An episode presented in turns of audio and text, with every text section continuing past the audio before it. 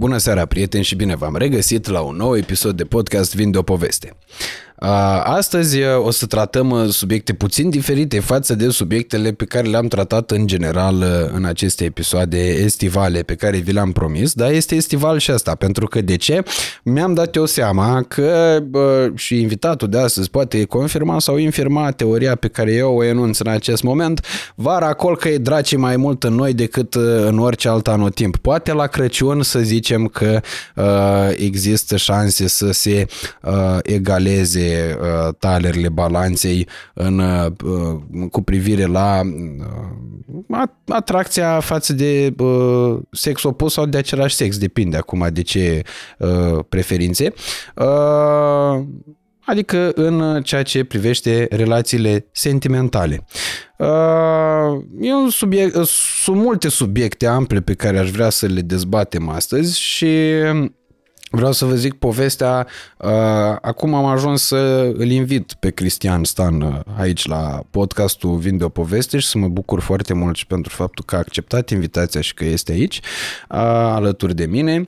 Eu i-am urmărit conținutul lui într-o perioadă în care, bineînțeles, sufeream din dragoste. Doar nu te apuci să te uiți la oameni care vorbesc despre treaba asta, în momentul în care abia te-ai combinat și că în toată viața este roz și foarte frumoasă. Mai departe am primit sugestii din partea apropiaților mei care la fel, suferind din dragoste, că noi suntem latini, așa și suferim mult și ascultăm Maluma și de Motans și plângem și leu. După aia ne vindecăm cu vali, vigilie și cu astea și pe mai trece.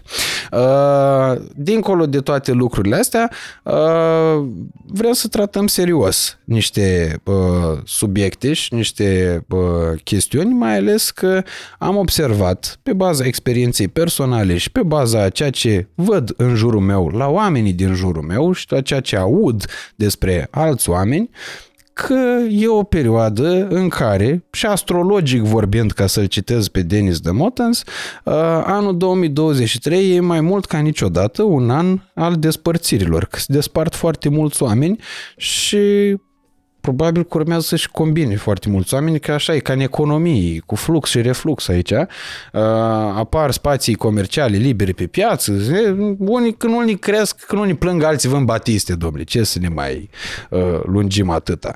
Mai mult decât atât, m-am bucurat foarte mult mai devreme când Cristian mi-a zis că noi ne și cunoșteam deja când am prezentat eu un bal de boboci la uh, Facultatea de Drept din cadrul Universității București, în urmă cu aproape 5 ani de zile. Ceea ce, din nou, mi se pare că nimic nu e întâmplător.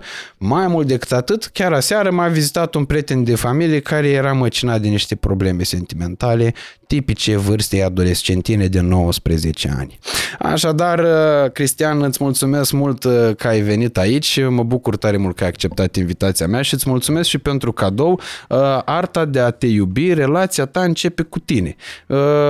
Și o să vreau să îmi spui după această introducere, în primul și în primul rând, ce s-a întâmplat de a ajuns de la balul bobocilor de la Facultatea de Drept la a scrie cartea asta și la a face niște materiale virale pe net care n-au nici nicio legătură cu ceea ce ai studiat tu în facultate. Mulțumesc mult pentru invitație, în primul rând. Uh, care trebuie cu Denis de Motens? Că ai zis că, a citat, că ai citat ceva din el în 2023? Nu a zis astrologic vorbind, a, așa. A, okay. E, are el o piesă care se numește așa, astrologic a, vorbind. Okay. Și uh, în urmă cu două luni de zile am filmat un episod de podcast cu doamna Cristina Demetrescu și dumnea ei a spus foarte clar faptul că în anul 2023, chiar din punct de vedere uh, astrologic, despărțirile sunt favorizate. Uh, contextele astrale favorizează despărțirile, drept pentru care uh, eu am văzut că se și pupă, că văd în jurul meu, se despartă ăștia, vă leu, pe de o parte mă și bucur că inbox-ul e bine. Uh, pe de altă parte, mă și întristez că eu îmi dau seama că nu e bine să te bucuri de suferința altuia și că uh, chestia asta la nivel energetic se transmite cumva. Deci, uh, dincolo de orice formă de glumă, Uh, e o chestiune care se relevă în uh, jurul meu și eu, eu personal o simt. Nu știu dacă o simți și tu sau dacă o observi și tu. Cred că e oarecum greu pe termen scurt legat de, de, de, de ce ai zis că nu poți să te bucuri sau, eu știu, să-ți pară bine de despărțirea cuiva. E cam greu să-ți dai seama ce o să se întâmple după despărțirea aia. Că oarecum legat de prima întrebare pe care mi-ai pus-o, cum am ajuns de la facultate de drept, drept civil și toate materiile astea să scriu cărți despre relații și relații toxice. Te-am înșelat facultatea de drept. Pe de o parte, pe de o parte, uh, eu oarecum am continuat studiile, nu prea știe foarte multă lume treaba asta. Eu ca profesie sunt notar uh, public, doar că am renunțat. Uh, mă rog, m-am suspendat, trebuie, pot să mă activez când vreau, dar nu cred că o să fac asta niciodată, pentru că îmi place foarte mult ceea ce fac. Dar am avut o relație în timpul facultății, a fost prima mea relație toxică. Eu când eram la Pitești, în primii 18-19 ani de viață, exact cum zicea de uh, acea persoană uh-huh. la început. Uh, aveam tendința asta oarecum de aici că putem să folosim cuvinte licențioase. Eram uh, curvar, că asta e cel mai, cel mai bun mod în care pot să descriu chestia asta. Adică pur și simplu nu aveam o, o uh, dorință de a-mi face o relație toxică, uh, pardon, o relație, nici nu simțeam să fac o relație, pur și simplu îmi plăcea ideea asta de a încerca să văd cu câte fete pot să fiu într-o seară, dacă se poate. Și cumva, în momentul în care am ajuns la facultate, s-a întors roata. Ceea ce mm. cred că, acum privind în urmă, cred că a fost o chestie foarte bună pentru că m-a ajutat să văd oarecum din ambele perspective ce se poate întâmpla atunci când anumite persoane se îndrăgostesc de tine și atunci când te îndrăgostești tu de anumită persoană. Mm. În momentul în care am ajuns la facultate, am cunoscut, uh, eu am intrat la facultate în 2014 uh, la, mă rog, la finalul 2014 și în momentul în care am intrat la facultate m-am înscris la uh, concursul de Miss și Mister iar acolo am cunoscut o colegă care era de aici din, din București, eu o cunoșteam pentru prima dată și m-am îndrăgostit de ea chiar atunci când erau preselecțiile, chiar atunci când uh, oarecum se alegeau oamenii finali care urmează să, să participe la bal. Mm-hmm. Ea avea atunci uh, iubit și cumva acel uh, sentiment de curvar din interiorul meu mi-a zis, mă, neapărat, pe ea trebuie să o conving să renunțe la relația ei ca să fie cu mine. Mă simțeam eu foarte puternic dacă reușeam să conving o altă fată să, să facă chestia asta. Așa că în următoarele 4-5 luni am, pierd, am pornit în misiunea asta de a convinge fata respectivă să renunțe la relația pe care o avea ca să mă aleagă pe mine Uh, într-un final am reușit să fac uh, lucrul respectiv, dar s-au întâmplat anumite lucruri pe parcurs pe care eu nu le-am băgat în seamă. Uh, chiar mi se păreau oarecum mm, bune că se întâmplă în felul ăsta, cum ar fi, de exemplu, să-i spună iubitului că este în altă parte și de fapt era cu mine și mă simțeam foarte bine. Zis, mamă, ia uite ce bine că uh, o, o fac să mintă că e, că, că e cu altcineva și de fapt e cu mine. Adică... Te simțeai ca melodiile lui Bogdan de la Ploiești? Uh, adică cum? Mai avea el niște versuri de astea, nu, nu vin acum aminte. Cu tu mă sun noaptea. Mă gândeam la tine și la bani. mai degrabă aia cu weekend, dar nu mai știu cum naiba ce... Uh... Zilele de luni până joi le-am lăsat pe altă dată. Acum vreau să fii cu mine să faci din viața mea o artă. Eu mi-am instalat da. Shazam, mi-am făcut update-ul. Pe masă da. și pe covor la mine în dormitor. Cred că am impresia că și Liviu Guței tot pitește dacă nu mă înșel. Nu cred, mă, eu Pitești nu, dar ar fi fost bine, mamă, era, Smiley este. Să știi Smiley că avem, este, da. avem mulți din Pitești care... Care au, fă, care, care au suferit din dragoste și au făcut cântece despre Care fac asta. treabă bună, vezi, despre chestia asta. Da. Plus că și um, Bogdan de la Ploiești, poate e o greșeală că e de la Ploiești, el de fapt e de la Pitești. Sună mai bine Ploiești, așa, da. de puțin... Că la Ploiești poți să te Pitești, dar la Pitești nu poți să te Ploiești. Și am ajuns, gen, până la urmă, să am ajuns să o conving să fie cu mine. Zic oarecum povestea pe lung, mm-hmm. cred că e prima dată când zic povestea pe lung. Foarte multă lume m-a, m-a întrebat, nici măcar în carte n-am spus toată povestea asta. De multe ori am fost reticent să prezint toată povestea pentru că uh, am port, mă rog, am purtat și încă port respect pentru persoana respectivă, însă cred că detaliile astea ajută alte persoane care oarecum trec prin acești chestii, exact cum vorbeam noi la început, toată lumea trece prin chestiile astea mai devreme sau mai târziu. Categoric. În alte, cu alte detalii, dar structura e de, de cele mai multe ori la fel. Am convins-o să fie până la urmă împreună cu mine, startul a fost excelent, primele 4-5 luni au fost excelente, însă după relația a început să devină extrem de toxică, nici măcar nu știam ce, ce înseamnă o relație toxică, adică nu se vorbea de chestia asta de a avea o relație toxică, pur și simplu eu simțeam că eu nu sunt suficient de bun pentru persoana de lângă mine și că eu trebuie să devin eu altcineva încât să o conving pe ea să mă iubească, încât să fim fericiți împreună. Cam ăsta era oarecum trenul pe care îl alesesem să, uh, să-l urmăresc. Ce s-a întâmplat într-un final e ca în 2017, după, uh, cred că au fost un an și 9 luni, un an și 8 luni undeva pe acolo, de, de certuri constante, de despărțiri, de împăcări, de lucruri de genul ăsta, am decis să să renunț la relația respectivă și departe, la cred că undeva 4, 5, 6 luni după ce cât timp îmi dai? Că dacă îmi dai mult timp, pot să-ți povestesc mai multe. Îți dau Deci, mult da? timp, sigur. Deci cum? nu ne grăbim. Da, aici nu ne-am grăbit niciodată. Da. aici nu, nu, nu avem întrebări roșii, nu. Tot e ok.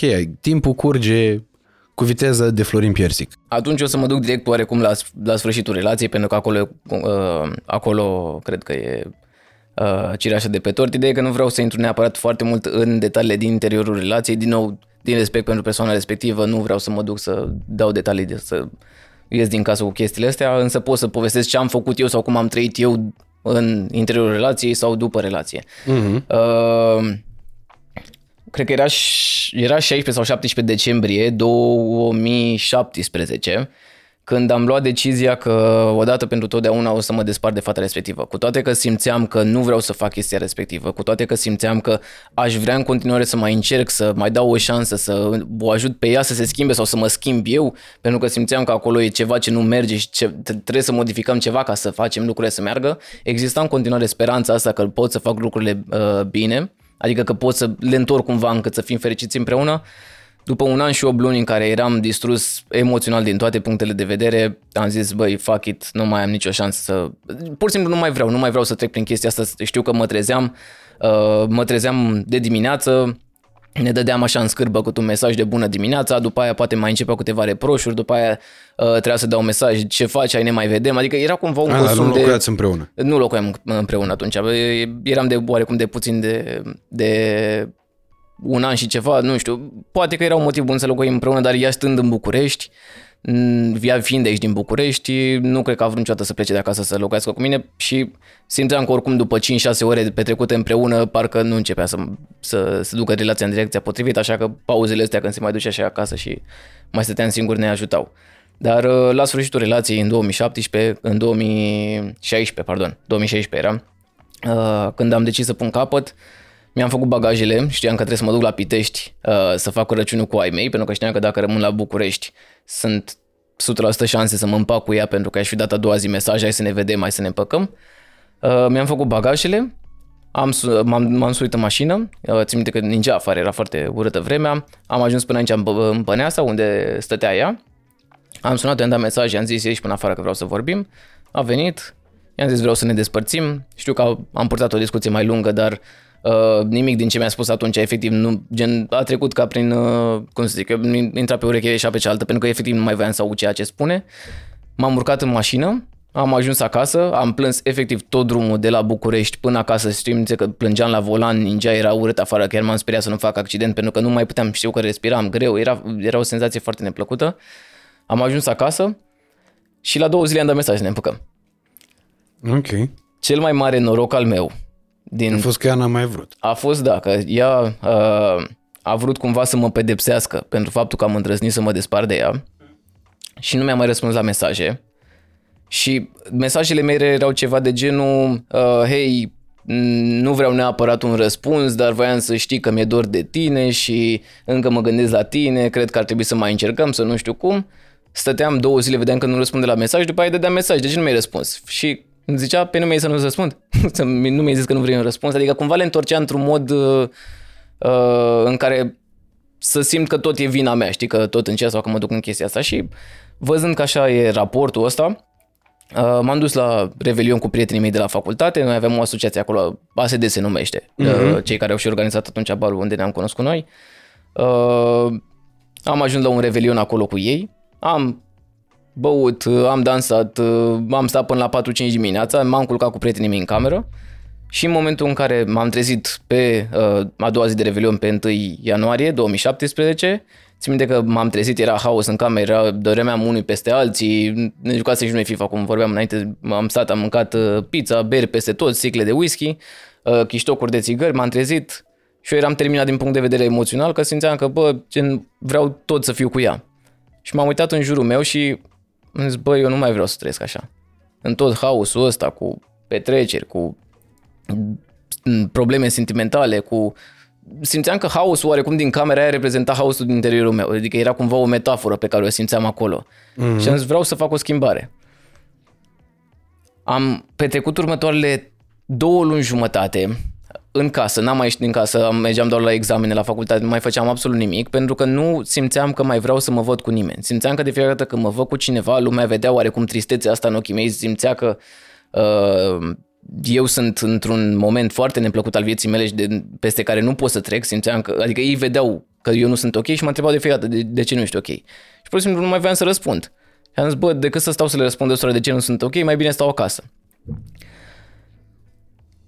în carte, că ăsta e primul capitol din carte, prin care de, de aici începe povestea în carte, uh, am povestit ceea ce a schimbat totul pentru mine și o să vreau să povestesc și de aici dacă vrei te, pun, te las să, să Nu, pui eu alte sunt întrebări. foarte Ah, e atent ok? să ascult De toată obicei, treaba asta. nu știu, aștept întrebări, dar îmi place, gen că, că mă lasă cineva să povestesc, chiar îmi place ideea asta. Uh, s- cred că era, adică trecuse vreo două luni jumate, cred că era undeva la jumătatea lui februarie. Eram acasă. Periculoasă perioadă. Da, pericol. Și trecuse și 14 mai și toate cele, adică de, toate chestiile astea în interiorul meu deja fuzionau într-un mod foarte neplăcut. Uh, eram acasă, spălam vasele. Uh, eram, din nou, nu reușeam, să, nu reușeam să ies dintr-o tristețe pe care o simțeam efectiv în fiecare parte a corpului meu. Nu știu dacă era depresie, n-am, adică nu, nu vreau să mă duc într-o direcție în care să zic că eram, aveam un episod de depresie, poate aveam un episod de depresie, habar nu am dar sim, simțeam că pur și simplu sunt trist în fiecare moment și că nu am ce să fac în privința asta și că singura mea salvare ar fi ori să mă împac cu ea, cu toate că știam că relația cu ea nu, nu îmi face bine, ori să găsesc o soluție. Ceea ce mă frustra cel mai tare era că eu simțeam că odată ce o să renunț la relație, o să fiu bine. Și partea cea mai proastă a fost că eram și mai nasol după ce renunțasem la relație și asta cred că mă frustra și mă enerva cel mai tare și nu reușeam să ies din zona asta. Eram acasă, spălam vasele, uh, ascultam melodii de astea triste, mi se părea mie că merg foarte bine cu momentele astea uh, și așteptam pur și simplu să mă culc, că mâncasem. În momentul în care eu dormeam era singurul moment în care puteam să fiu liniștit, pentru că mintea mea nu se mai ducea în toate, în toate părțile. Nu dormeam neapărat foarte bine, pentru că mă, cumva gândurile erau tot acolo. Știi, când, când sunt în subconștient nu te lasă nici când, nici când dormi, dar parcă mintea e puțin mai liniștită. Dar am lăsat vasele după ce le-am, după ce le-am spălat, m-am dus în dormitor, m-am așezat în pat, am stins lumina și am zis ok, hai să mă culc. Însă în momentul în care am stins lumina mi-am dat seama că, adică am simțit, am văzut o, o lumină de la un strip iluminator din stradă care îmi bătea fix pe ochi, mi-am dat seama că am uitat să trag jaluzelele, m-am enervat, m-am dat jos din pat, m-am dus până acolo, la geam și în momentul în care am pus mâna pe, uh, pe jaluzele să le trag, m-am uitat la cer. Și tu fiind în București, cred că știi foarte, chestia, foarte bine chestia asta și cei care sunt în București. Cerul în București este mereu atât de luminat noaptea încât foarte greu poți să vezi stelele. Pentru că orașul în sine e foarte, foarte lumi, uh, luminat. Mm-hmm. Însă în noaptea aia de februarie, nu știu ce se întâmplase, eu am simțit că, adică am văzut că toate stelele de pe cer formau parcă așa un, un joc de lumini. Și am stat și m-am uitat la stelele alea. Și a fost primul moment din ultimele, din ultimii doi ani și ceva, când eu simțeam pentru prima dată calmitate. Simțeam calmitate, simțeam pace, simțeam că eu sunt bine, că sunt în siguranță și mă simțeam pentru prima dată bine. Nu mai simțeam tristețea aia pe care o simțisem cu, pentru în ultimele trei luni. Și am simțit în piept ca un fel de... Cum e senzația când, când urmează să faci ceva entuziasmant și parcă îți bate inima, dar îți bate nu, nu ca la frică, îți bate ca așa cum, cumva ca... Exact ca un... Ca și cum ai urma să intri pe scenă, de exemplu. Nu știi, știi că ai și emoții, dar e și entuziasm în același timp și bucurie. Adică era un sentiment foarte plăcut și mi-am dat seama că urmează să se întâmple ceva ca lume.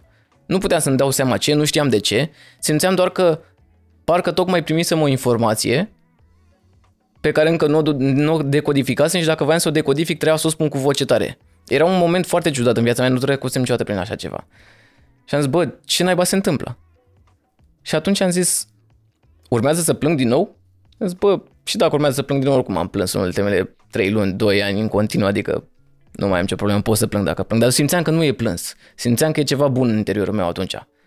Și am zis, o să zic cea, primul lucru care îmi vine în minte și probabil că ăla e mesajul pe care, uh, pe care trebuie să-l înțeleg.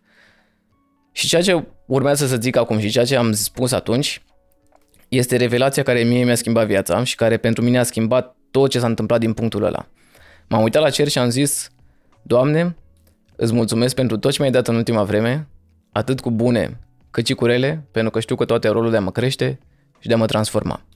Și atunci am înțeles că tot ce se întâmplase până atunci, toată relația, toată despărțirea, toată perioada mea din liceu în care eram curvar, tot, tot, tot, tot, tot, toate construiseră tensiunea sau povestea de care eu aveam nevoie sau îmi formaseră baza de care am nevoie ca să pot să încep să merg către direcția care era cea mai potrivită pentru mine. Și de atunci, adică de asta spuneam și n-ai cum să-ți dai seama pe moment ce reprezintă o despărțire. Poate să reprezinte cel mai bun lucru care s-a întâmplat, poate cel mai rău lucru care s-a întâmplat. Nu cred că are cum să reprezinte vreodată, de fapt, cel mai rău lucru care s-a întâmplat, că mereu tu poți să faci ceva bun dintr-o chestie nasoală care ți se întâmplă. De fiecare dată avem puterea asta de la Dumnezeu, de la univers, fiecare îi spune cum vrea tu poți să alegi ce faci cu chestiile nasoale care ți se întâmplă. Nu, nu, nu îmi place să fiu optimist sau motivațional. Bă, se întâmplă chestii nasoale în viață, sunt absolut sigur. Chestii pentru care n-ai cum să te bucuri, chestii pentru care n-ai cum să vezi partea plină a paharului.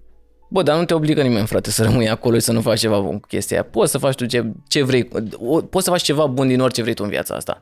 Și am ales în momentul ăla să fac ceva bun. Eu am ales în momentul ăla, în loc să mai stau să mănânc pizza, să beau whisky sau bere sau ce beam cu și când ne vedeam la FIFA, vin, habar n-am uh, și să stau până la 4 5 dimineața să mă, să mă joc FIFA, am zis, bă, hai să fac o schimbare în rutina mea dacă pot. În loc să mă cul la 4-5 dimineața, ameții și să mă trezesc mă a doua zi, hai să încerc să mă, tre- să mă cul la 11, să mă trezesc la 6 și mă duc și la sală. Tot vedeam pe toată lumea cu sala, cu să ai un stil de viață sănătos. Era și începutul anului, am zis, bă, se potrivește la fix. Aveam și o sală în cartier care deschidea la 6, pardon, care era non-stop și la care puteam să mă duc la 6 jumate.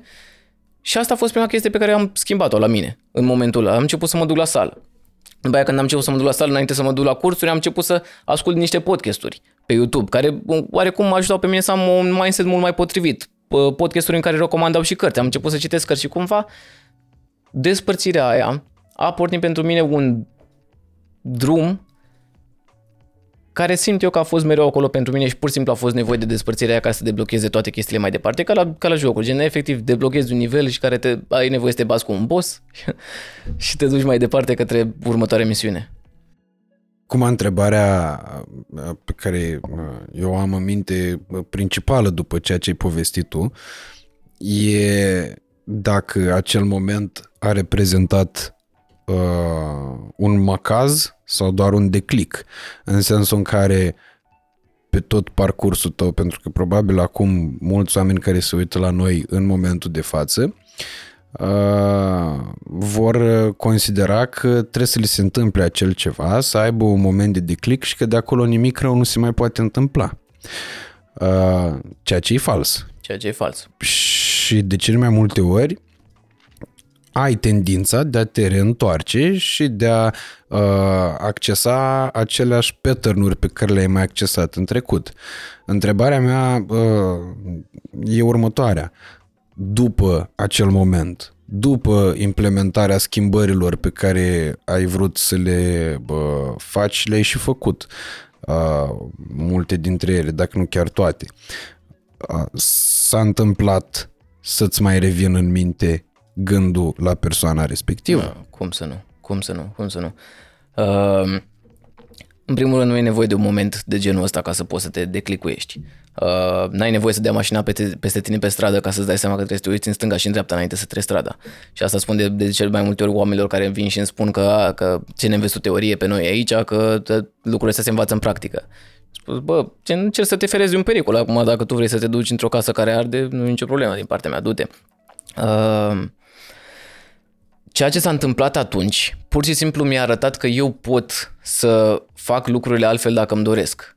Însă dacă eu îmi doresc, nu e același lucru cu o să reușesc să fac chestia asta. Pentru că e nevoie de foarte mult efort ca să poți să te bați cu toți demonii interiori care te împing să te duci la o persoană de genul respectiv cum am fost eu și să rămâi acolo și să încerci să tragi de tine și să încerci să renunți la toate principiile și valorile tale, la toată rațiunea ta, că exact cum vorbeam și cu tine la început, bă, tu știi în capul tău că e ceva fact up acolo și că nu e ok. Dar tu alegi conștient să nu privești adevărul ăla, să spui ok, nu, o să fac eu altfel și o să-i dau de cap. Uh, după momentul ăla, eu am cunoscut-o pe uh, Diandra, care este iubita mea de șase ani. Însă noi n-am început o relație atunci, ea pur și simplu, am, noi am început să colaborăm în ASD, în uh, Asociația Studențească din care făceam parte, ea era anul 1, eu eram în anul 3 și am început să, să mă împrietenesc cu ea. Moment în care oarecum, la început, începeam să mă îndrăgostesc de ea Doar că eram atât de blocat emoțional în interiorul meu încât nici măcar nu dădeam voie să-i arăt asta sau să-mi recunosc asta. Spuneam, ok, nu mai vreau nicio relație, vreau să mă distrez, vreau să mă întorc la perioada mea din liceu, vreau să curvăsăresc chiar, am pierdut 2 ani din facultate ca să fiu într-o relație și uite ce căcat s-a ales de ea, nu mai vreau chestia asta. Adică eram fix în spectru opus, exact în situația în care sunt majoritatea oamenilor când trec printr-o despărțire. Bă, nu mai vreau o relație, femeile nu-ți de încredere, bărbații nu-ți de încredere, adică m-am dus fix în direcția, în direcția aia. Și uite că o femeie foarte ca lumea a apărut în viața mea și eu aveam șansa să pot să văd asta. Dar nu vedeam asta pentru că eram prea blocat în mintea mea și în faptul că uh, dacă iar intru într-o relație și iar mă îndrăgostesc, ajung să sufăr. Foarte mulți oameni spun, bă, nu mai cred în iubire pentru că sufăr, că nu e bine, că nu știu cum. Nu e adevărat. Astea sunt pur și simplu niște povești pe care tu ți le vinzi încercând să te ferești de anumite pericole pe care tu le-ai trăit. Dar asta înseamnă că tu nu ai învățat nimic din chestia respectivă. În momentul în care eu am început să cochetez cel puțin ca amici, ca prieten cu Diandra, persoana respectivă, uh, fosta, fosta prietenă din fosta relație, încă era cu mine la facultate, încă eram colegi, încă ne vedeam constant și eu de fiecare dată când o vedeam la facultate aveam un tremur interior de fiecare dată, ziceam, mamă, nu vine să cred, stai așa că urmează să o văd pe asta, nu, ce fac, cum reacționez, adică parcă eram ca un copil în clasa noua care nu știa ce să, cum să reacționeze când o vedea pe fata de care îi place. Uh-huh. Eu încă țineam foarte mult la ea, pentru că n-ai cum să... Nu ți se duc sentimentele așa dintr-o dată atunci când, ai, când raționalizezi chestiile astea. Pur și simplu înțelegi că nu e ok și alegi conștient să nu te mai duci acolo. Dar tu te bați cu partea emoțională. Am făcut chiar prostia uh, de a continua să vorbesc cu ea și îmi raționalizam chestia asta spunând că, băi, nu pot să fiu o persoană de căcat și să nu mă mai intereseze de ea, știu că are și ea niște probleme ale ei și vreau să o ajut să treacă peste ele, să mai aibă pe mine alături, ok, ne-am despărțit, dar asta nu înseamnă că nu trebuie să fiu uh, politicos sau să nu fiu deschis, adică tot îmi, îmi dădea motive ca eu să continui să fiu prezent în viața ei sau ea să fie prezent în viața mea, poate cu speranța că o să ne împăcăm vreodată, nu știu. Dar ideea e că făceam asta și au trecut încă vreo șase luni din punctul ăla până să conștientizez că nu e ok să fac asta. Și că eu nu mai am nicio responsabilitate față de persoana respectivă să fiu alături de ea sau să fac ceva, uh, să-i fiu alături, să, să o ajut să treacă prin anumite probleme. Și e foarte greu să faci trecerea asta de la ce spune rațiunea la ce îți spune mintea, de fapt, uh, pardon, inima. Foarte mulți oameni spun, bă, dar ce aleg atunci când inima îmi spune ceva și uh, mintea îmi spune altceva?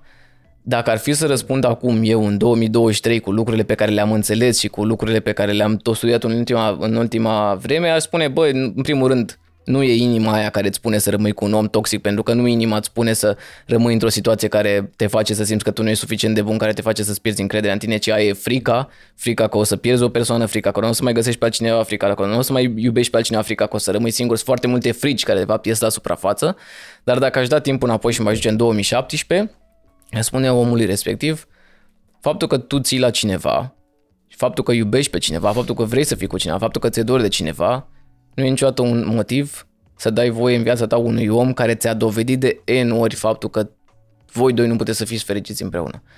Și e foarte greu să, e foarte greu să raționalizezi chestia asta, pentru că e nevoie de foarte multă disciplină, nici măcar nu mai e voie, nu, nu e vorba de a înțelege că nu e ok. Pentru că tu știi că nu e ok. Nu e vorba că tu nu știi că e ok, e vorba că pur și simplu în interiorul tău sunt niște magneți care te atrag atât de mult tocmai către drama aia, tocmai către toxicitatea respectivă, pentru că tu acolo te simți în viață, încât simți atunci când tu ai plecat sau când vă despărțiți, simți că pierzi o foarte mare parte în tine. Și ai văzut că lumea așa descrie despărțile. Bă, simt că am pierdut o foarte mare parte din mine. De ce? Pentru că în momentul în care tu erai într-o relație toxică cu persoana respectivă sau într-o relație, hai să nu mai zic relație toxică, pentru că încerc să vorbesc din perspectiva cuiva care trece acum prin chestia asta și oamenii nu acceptă că sunt într-o relație toxică, în momentul în care tu ești în relația respectivă, se îmbină atât de bine fricile sau mă, dorințele pe care le ai tu cu dorințele pe care le are persoana respectivă, încât tu zici, bă, suntem perfecți împreună, uite ce chimie avem împreună. Dar după aia, dacă fac paralela cu ce știu acum, îmi dau seama că, bă, în interiorul meu sunt niște chestii atât de, atât de messed up și niște frici atât de mare și fricile mele se îmbină atât de bine cu fricile persoanei din fața mea, încât asta ne ține atât de mișto împreună și asta creează toată drama asta pe care o resimțim și o, și o numim chimie. Și la asta e cel mai greu să renunți, pentru că oamenii cred că chimia asta este de fapt iubire. Oamenii cred că chimia asta e de fapt ceea ce avem nevoie să găsim. Și în momentul în care găsesc chestia asta, trăiesc toată toxicitatea asta cu uh, volumul ăla la maxim, în momentul în care renunță la ei, zic, mama, am pierdut iubirea. Și n-am, n-am, știut să, n-am știut să fac ceva bun din iubirea asta pe care o aveam. N-am știut să avem grijă de iubirea pe care o aveam. Când de fapt, băi, toată chestia asta pe care o trăiei e de cel mai bun semnal că tu nu erai în relația potrivită, dar la începutul podcastului m-ai întrebat dacă oarecum doar în România cum, cumva e treaba asta cu relații toxice sau, sau în toată lumea. Da, te întrebasem înainte de a începe înregistrarea da. în sine, pentru că nu știu, mi-e, mi-e greu să le să văd situațiile astea în alt decor, în altă limbă da. și nu vreau să fiu atât de bă, paranoic încât să spun că, domnule, e o problemă a românilor. Că până la urmă, nu suntem atât de diferiți de alte popoare. Hai să fim serioși. Adică nu vreau să o duc în direcția respectivă. Poate doar asta am văzut eu până acum, conștient, că nu am intrat în niciun grup de, nu știu, cehi, ca să studiez dacă și la Praga există relații toxice și cum se manifestă ele și chiar dacă le-aș fi văzut, probabil că nu le identificam decât comportamental pentru că nu cunoșteam limba, că ea că bănuiesc că se ceartă în cehă. Uh, și atunci uh, despre asta e vorba, dar mi se pare cu precădere că există niște factori care contribuie la treaba asta și la care o să vreau să ajungem pe parcurs. Noi avem în România, asta statistic vorbind, suntem, dacă nu ultimii, cred că pe ultimii la educație financiară, parcă nu? Da, uite, Unde? exact. Asta e unul dintre pe, unul dintre factorii despre care v-am să vorbim mai încolo. Pe partea, Pentru, da, spune, rog, iartă-mă. Pe partea emoțională, crezi că suntem top acolo? Adică ca educație emoțională, inteligență emoțională, crezi că suntem top acolo? ții tu minte vreodată că s-a ocupat cineva de tine în școală sau când erai mic și spunea ce sunt emoțiile, ce, cum se simt, ce sunt fricile, toate chestiile astea? Ții minte vreodată momentul ăsta? Nu, evident. Nici eu. Nici eu. Da, și uite, e un răspuns avem, foarte plauzibil. Tocmai de asta avem probleme cu banii, tocmai de asta avem probleme cu relațiile. Pentru că la noi să te duci la psiholog este egal cu a fi nebun, Toată lumea, cum poți să mă duc la psiholog? Tu crezi că nebun să mă duc la psiholog? Adică lumea are chestia asta, s-au format niște idei în mintea noastră atât de nocive pentru noi, care efectiv ne duc către rezultatele astea, pentru că noi nu vrem să ne punem față în față cu anumite informații, cu, anumite edu- cu anumită educație, care ne ajută să trecem de anumite probleme și astea sunt pur și simplu niște consecințe care se văd. Părinți care nu își educă copiii din punctul ăsta de vedere, nu pentru că nu vor, ci pentru că nu știu să educe, pentru că nici ei nu sunt educați în, în, din punctul ăsta de vedere. Tocmai de asta scuză-mă că zic asta, tocmai de asta mi se pare atât de important ce, încerc să, ce încercăm să facem. Nu neapărat eu, dar toată, toată zona asta de educație emoțională și de relații. Pentru că, bă, încercăm să educăm o, o generație de copii sau de oameni, sunt oameni la, noi, la mine în uh, comunitate de 40, 50, 60 de ani. Noi, de exemplu, mai facem niște excursii, pur și simplu pentru comunitate, nu retreat sau lucruri, excursii în care ne vedem. Sunt oameni de 50 ceva de ani care vin și vorbesc cu noi și care spun că se regăsesc foarte mult în chestia asta. Ce încerc să zic este că lipsește foarte mult educația asta emoțională. Exact cum lipsește și educația financiară, dar aici nu mă bag, că nu e domeniul meu. Pur și simplu uh, sunt conștient că există statistica asta. Pe, uh, pe dezvoltare emoțională nu am văzut nicio statistică, dar cred că lipsește cu desăvârșire. Și cred că oamenii, sau cel puțin tineri în general, oameni în general în România, uh, nu, au, nu au fost educați în direcția asta și tocmai de aceea se, se văd și foarte multe probleme în uh, partea de relaționare.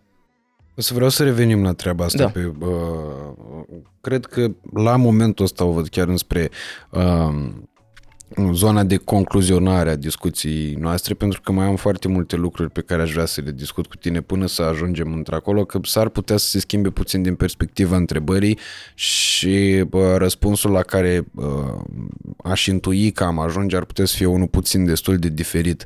Uh, dar e o legătură pe care eu n-am avut cum să nu se sesizez de fiecare dată.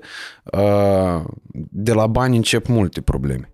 Și atunci, uh, inclusiv nivelul de educație, inclusiv uh, problemele sociale și așa mai departe, și de cele mai multe ori disfuncționalitățile și discuțiile contradictorii permanente din cadrul da, unei da, relații da, da, și a da. unei familii. Adică eu țin minte, la mine în casă, de când eram copil, Uh, nu am auzit vreodată acuze de adulter din partea mamei către tata sau din partea tatălui meu către mama. N-am auzit niciun fel de reproș și am văzut niște oameni care într-adevăr s-au iubit și m-au iubit mult mai mult pe mine. În schimb, am auzit în permanență discuții despre bani.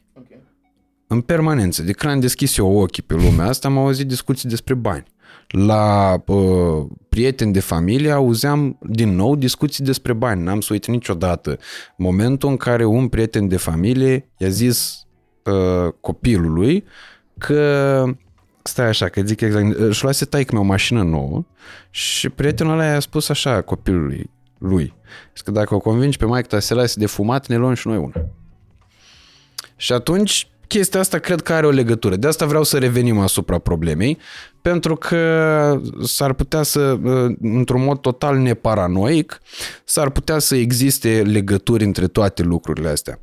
Uh, mai mult decât atât, uh, ca să revenim la ceea ce tu povesteai mai devreme, la declicul respectiv și la modul cum tu ai conștientizat niște uh, schimbări uh, pe care trebuie să le faci în viața ta, pe care tu considerai că trebuie să le faci în viața ta, uh, o să mă întorc și la titlul acestei cărți, pe care n-am deschis-o încă, abia am primit-o.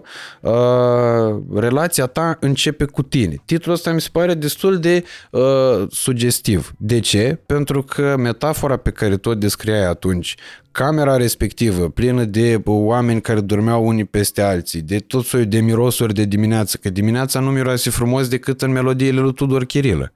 Uh, dimineața miroase urât, mai ales într-un astfel de context. Uh, chiștoacele aruncate, berile pe jos, durerea de cap, starea de mahmureală, uh, toate acele lucruri pe care tu le-ai uh, înglobat în metafora dezastrului din interiorul tău, uh, cred că sunt cele mai importante aspecte din viața fiecăruia, chit că vorbim dintr-o perspectivă masculină sau dintr-o perspectivă feminină, ăla e punctul în care tu trebuie să realizezi că nu ești pregătit pentru relația pe care ți-o dorești. Eu așa o văd teoretic, adică momentele în care mi s-au întâmplat lucruri mai frumoase în viață au fost momentele în care eram pregătit să mi se întâmple. Probabil că încă nu mi s-a întâmplat ceva foarte frumos pentru că încă nu sunt pregătit, că încă sunt bețăv sau multe alte probleme pe care le mai am eu. Uh, și o să vreau să vorbim despre asta pentru că cel mai ușor într-o astfel de situație este de a uh, transfera vina către partener, de a-l învinovăți pentru uh, orice eșec al relației și pentru orice ce nu merge bine în relația respectivă și de prea puține ori ajungem să ne gândim, zic, domnule, stai puțin, poate chestia asta eu am creat-o prin ceea ce făceam eu. Știi că ți-am zis la un moment dat că uh, ceea ce creează chimia asta foarte mișto între, în, într-o relație toxică între doi oameni sunt fricile mele care se îmbină foarte bine cu fricile tale sau modul meu toxic de a fi cu modul tău toxic de a fi. Uite treaba asta cu învinovățirea. Uh, să zicem că erai copil mic, nu neapărat tu, oricine, cine ne ascultă. Să zicem că erai copil mic și tatăl tău sau mama ta era foarte ușor de enervat, era ușor impulsiv, uh, în momentul în care tu făceai ceva, orice se enerva pe tine și țipa la tine sau poate că venea nervos de la serviciu sau de un, or, oricare ar fi fost contextul, se revărsa ceva asupra ta și țipa la tine și dădea vina pe tine pentru ceva. Tu copil fiind, 4 ani, 5 ani, 6 ani, până în punctul în care oarecum să conștientizezi ce se întâmplă de fapt, cel mai bun mecanism al tău de apărare. Ce înseamnă mecanism? Mod în care tu faci față unei situații cel mai bun mod în care tu puteai să faci față unei situații, în punctul ăla, era ca tu să-ți asumi vina. Pentru ceea ce spunea părintele că s-a întâmplat, chiar dacă nu era vina ta. De ce? Pentru că tu în felul ăsta reușeai să păstrezi o șansă de a recâștiga iubirea părintelui. Dacă tu te luai la ceartă cu el și spuneai că nu e vina ta, există și situația asta, de exemplu, cum e situația rebelului, în care te iei la ceartă cu persoana respectivă pentru că simți că te învinovățește pe nedrept, dar cei mai mulți dintre oameni își asumă vina, pentru că în modul ăsta ei încă păstrează șansa de a face o schimbare sau încă păstrează speranța de a face o schimbare încât să recâștige iubirea acelui părinte sau acelui om din fața lor ca relația lor să fie bună. și acum mergem 20 de ani înainte, copilul respectiv a învățat că asta trebuie să facă, inconștient asta face și în momentul de față, iar în momentul în care intră într-o relație, celălalt aruncă vina pe el, exact cum făcea părintele, celălalt aruncă vina pe el pentru tot ce face în relație, spune tu nu ești bun de nimic, uite iar ai făcut aia, ieri ești bun de nimic, omul, și asumă, omul nostru și asumă vina, de ce? Pentru că ăsta este singurul mod în care el poate să păstreze vie speranța că poate să schimbe ceva încât relația lor să fie bună. Dacă el s-ar întoarce împotriva și ar spune, bă, dar nu e vina mea pentru chestia asta, tu cred că nu ai o relație bună cu tine, tu cred că ești uh, uh, puțin nebun și cred că ar trebui să ne despărțim. E mult mai greu să faci chestia asta. Pentru că asta, în primul rând, te desparte de omul de lângă tine. Și ce face asta? Îți ia șansa de a avea o relație fericită, îți ia șansa de a câștiga iubirea omului de lângă tine și îți omoară speranța că lucrurile o să fie bine în viitor apropiat. Faptul că tu ți-asumi vina pentru ceva ce nu este vina ta într-o relație este mult mai ușor și mult mai benefic pe termen scurt să fii fericit. E mult mai, e, îți creează o șansă mult mai mare să fii fericit pe termen scurt, pentru că încă e speranța aia în capul tău că se întâmplă ceva decât să te întorci împotriva curentului, să iei la rând toate chestiile astea, toată vina, să-ți dai seama, bă, nu e vina mea, ă, ăsta aruncă vina pe mine degeaba, ar trebui să mă duc la el, să vorbesc cu el, să-i explic, dacă nu-i explic, ar trebui până la urmă să-i spun că nu mai accept chestia asta, să impun limite, dacă vă că impune limite, dacă vă că impun limite și nu e ok, ne despărțim, e foarte greu să faci toate lucrurile astea, pentru că te întorci împotriva tot ce ai învățat tu că trebuie să faci de când erai copil până în momentul de față. Și tocmai de asta oamenii ajung să-și dorească să fie în relațiile respective. Pentru că eu când îmi asum vina în relație pentru ceva ce tu arunci vina pe mine cu toate că nu e vina mea, eu mă simt util acolo. Eu sunt, bă, ăsta e rolul meu, de, de când sunt mic, eu asta știu să fac, să asum vina, sunt ca un burete care, care ia vina tuturor eu iau vina, eu în felul ăsta sunt util pentru toată lumea, pentru că toată lumea poate să arunce vina pe mine și în același timp eu știu exact ce trebuie să fac. Eu trebuie să fac schimbări în mine, eu trebuie să fac pe plac tuturor, eu trebuie să am grijă de toată lumea, de nevoile tuturor, eu trebuie să mă pun pe ultimul loc ca să am grijă de restul, sperând că în felul ăsta o să mă iubească. Și ce se întâmplă? În momentul în care tu faci chestia asta, omul ăla din nou găsește o chestie pe care să o arunci asupra ta tu. Din nou ți arunci vina și începe ciclul ăsta de toxicitate în care tu te simți mereu parte din el, adică te simți foarte, foarte familiar cu chestia asta, pentru că tu asta ai trăit toată viața.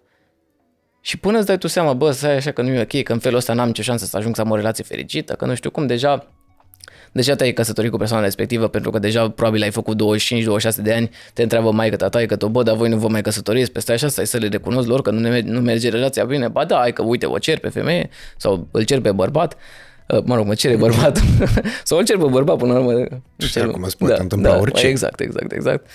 Ajungem, avem în relație, bă, dar ce fac oamenii în relație? Fac un copil, nu? Pe ce contează că nu ne înțelegem bine? Am să facem un copil, că poate asta o să ne ajute. Hai să facem un copil, crește copilul mare, face copilul 5-6 ani, bărbatul nu mai vine acasă, e deja se duce și bea cu prietenii sau poate la păcănele sau în altă parte, că sigur nu mai vine acasă, că nu avem o relație bună, de ce să vină acasă? Ajunge poate mânjeală cu altcineva eu deja mă distrug pe mine, poate ca femeie sau ca bărbat.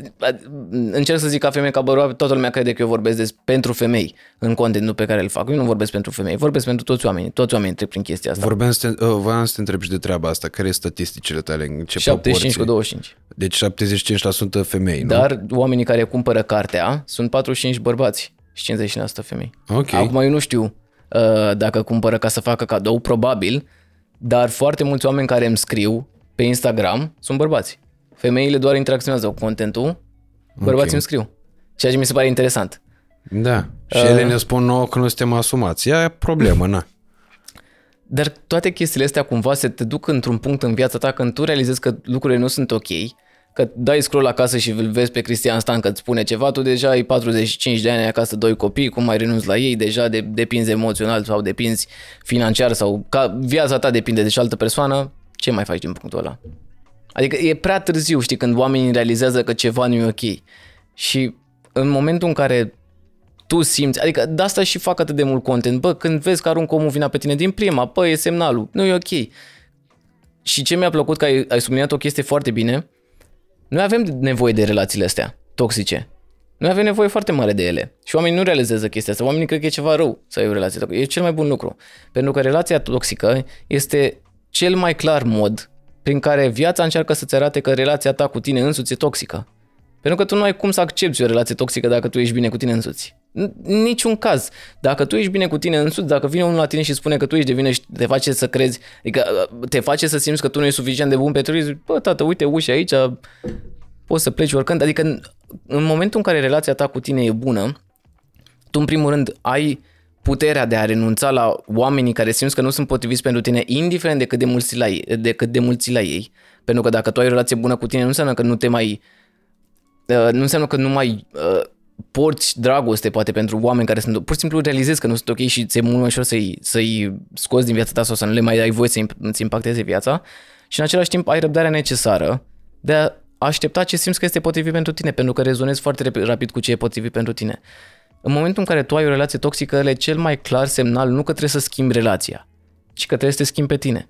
Pentru că în momentul în care te schimbi pe tine, toate relațiile și toată viața ta pe, se schimbă. Adică nu doar relațiile. Relația e doar o mică parte. Mie asta mi-ar plăcea să înțeleagă foarte multă lume că un motiv pentru care eu, de exemplu, am făcut schimbările respective nu era pentru că mama, hai să mai pun ceva pe bucket, pardon, pe, pe lista mea de, de obiective. Nici măcar n-aveam, ce n-aveam, nici nu știam ce ai o listă de obiective. Acum poate mai fac, na, mai ai un... Adică cumva te duci într-un plan în care deja poți să-ți construiești viața cum vrei în momentul în care înțelegi lucrurile astea. Dar atunci simțeam că e o chestie de supraviețuire. Simțeam că dacă eu nu fac chestia asta, poate că nu mor eu fizic, dar eu în interiorul meu mă simt oricum mort.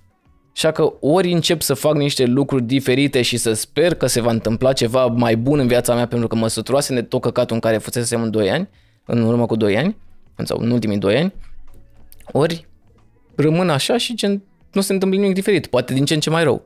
Așa că la mine schimbarea că a fost sală, că a fost mai mult citit. Am început să mă duc la cursuri de, public, de public speaking pentru că am văzut că în asociația studențească uh, mi-era frică să vorbesc în public. Și am zis, bă, ok, asta e o șansă pentru mine să pot să încep să renunț la niște friți sau să mă bat cu ele. Lucrurile astea mi-au adus foarte mult încredere în mine, dar în același timp mi-au dat voie să văd că, băi, în momentul în care eu iau fiecare aspect al vieții mele și încep să-l schimb în ceea ce vreau eu, unu, viața mea se îmbunătățește, dar doi, doi mi se pare cel mai important, pot să schimb orice vreau eu. Nu depinde nimeni să schimb un aspect al vieții mele, nu depinde nimeni să fiu eu mai bine. Și nu e o chestie egoistă. Toată lumea spune că, de exemplu, iubirea, chestia asta cu iubirea de sine e egoistă. Că exact cum ziceai tu înainte, că te-a acuzat că ești egoist, că te gândești mai la tine. Oamenii cum privesc relațiile? Dacă vrei ca cineva să te iubească, iubește-l. Dacă vrei ca cineva să te respecte, respectă-l. Dacă vrei ca cineva să te asculte, ascultă-l. Și bineînțeles, e un sfat foarte bun. Dar sfatul ăsta pe cont propriu este extrem, extrem, extrem de nociv. Pentru că nu cred că sunt singurul om în viața asta care a fost vreodată bun cu cineva și acea persoană n-a fost bună cu mine. Nu cred că sunt singurul om care a ascultat vreodată pe cineva și n-am fost ascultat, nu cred că am înțeles vreodată pe cineva și n-am fost înțeles și în niciun caz nu cred că sunt singurul om care a iubit vreodată pe cineva și n-a fost iubit înapoi. Deci chestia asta nu merge în felul ăsta. Bineînțeles, dacă vrei să respecti, pe, dacă vrei ca cineva să te respecte, respectă, că nu o să te respecte nimeni dacă tu nu respecti. Dar dacă tu nu, respecti pe, dacă tu nu te respecti pe tine, o să dai voie în viața ta oamenilor care nu te respectă și automat nu o să fii respectat. Dacă tu nu știi să-ți asculti propriile nevoi, dorințe, nevoi, sentimente, încât să știi ce e în interiorul tău, degeaba te ascultă altul pentru că tu nu știi ce să-i transmiți, pentru că tu nu știi măcar ce ai nevoie. Și degeaba vine altcineva către tine și încearcă să te iubească, asta mi se pare mai în fac, dar degeaba vine altcineva către tine și te iubește, pentru că dacă tu nu te iubești, altcineva poate să te iubească. Mie mi se pare un, un bullshit chestia asta că dacă tu nu te iubești pe tine, de ce te iubi altcineva? Sunt o grămadă de oameni care pot să te iubească dacă tu nu te iubești. Ce este cel mai interesant este că tu nu o să simți iubirea respectivă. Tu o să crezi mereu că e ceva la mijloc. Tu o să crezi mereu că omul ăla te iubește pentru ce faci pentru el, nu pentru ce ești. Și acolo o să te înduci din nou la rolul pe care tu l-ai avut când erai mic. Ce pot să fac pentru tine încât tu să fii mai bine, încât tu să mă placi. Tu nu o să crezi că eu te iubesc din prima fără să faci ceva pentru mine. Pe de ce? Pentru că tu nu crezi că meriți așa ceva în primul rând. Cât timp tu nu te iubești pe tine, tu o să poți să fii iubit.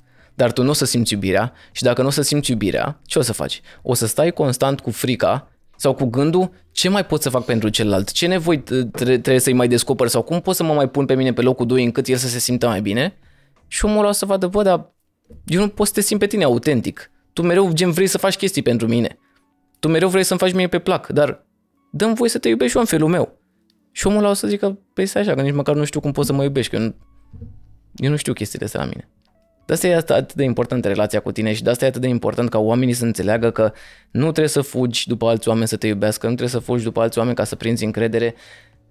nu zic să te duci în casă, să te închizi într-un apartament cum am făcut eu pentru două luni și ceva și să aștepți un semn de la Dumnezeu să vorbească Dumnezeu cu tine, nu. Îți spun doar să nu mai crezi că alții pot să facă pentru tine ceea ce tu deja poți să faci pentru tine. În momentul în care înțelegi că Dumnezeu ți-a dat minte, picioare, conștiință și din nou, spune cu vrei, Dumnezeu, energie, natură, fiecare spune cum îi vrea. În momentul în care înțelegi că fiecare dintre noi are aceeași forță, eu nu sunt cu nimic special, tu nu ești cu nimic special, suntem exact la fel, doar că am înțeles că putem să facem chestii și wow, le facem. Și în momentul în care le facem apar rezultate. Așa e și într-o relație.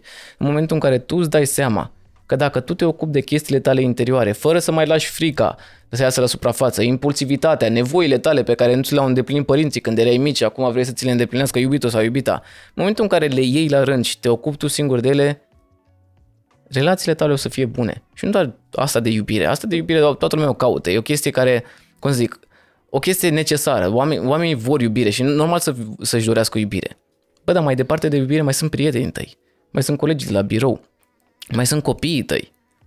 Sunt foarte mulți oameni care, care, care ar beneficia din urma relației bune pe care tu o ai cu tine. Nu doar iubita sau iubitul sau soțul, ci toată lumea din jurul tău o să beneficieze în momentul în care tu începi să ai o relație bună cu tine.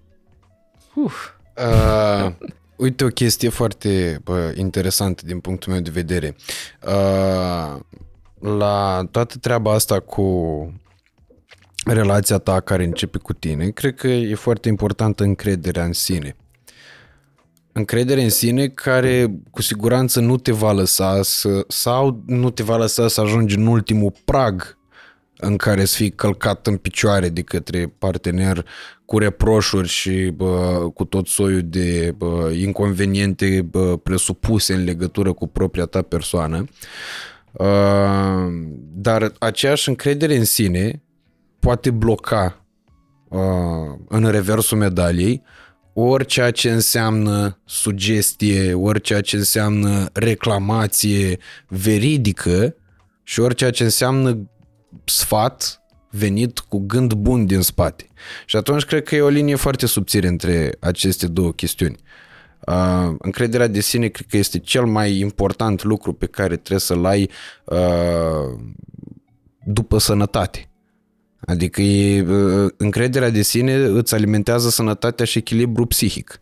Așa cum uh, un organism sănătos te uh, ajută pentru a trăi mai mult, mai bine și a nu te îmbolnăvi și a nu avea probleme de sănătate, încrederea de sine te ajută să-ți menții echilibru psihic și totodată să depășești obstacolele care apar în viața ta, pe orice plan și pe orice nivel. Însă, în același timp, din nou vorbim de reversul medaliei, aceeași încredere în sine te poate face să fii, cum s-ar spune în limbaj popular, nebun. Da. Și anume uh, să-ți se pare că poți să poți muți munți și că tu ești Napoleon, că ești a, că le faci pe toate și atunci creezi un blocaj prin treaba asta. Cum realizăm echilibrul ăsta în ceea ce înseamnă încredere de sine. Pentru că în momentul în care majoritatea oamenilor acționează după teoretizare, nepracticând și neasumându-și informația pe care o primesc, eu cred că aici e exact ca aia cu economisirea, știi? Uh-huh. Tu îți deprinzi un obicei. E foarte ok, dar aud și eu oameni care câștigă 1000 de euro pe lună și mi explică mie cum să investesc în bursă. Și îmi zic, bă, băiatule, la 1000 de euro pe lună, tu câștigi 100 de euro pe an. Ăla e randamentul Dacă îți bagă tu salariu. Dacă îți bagi tu salariu.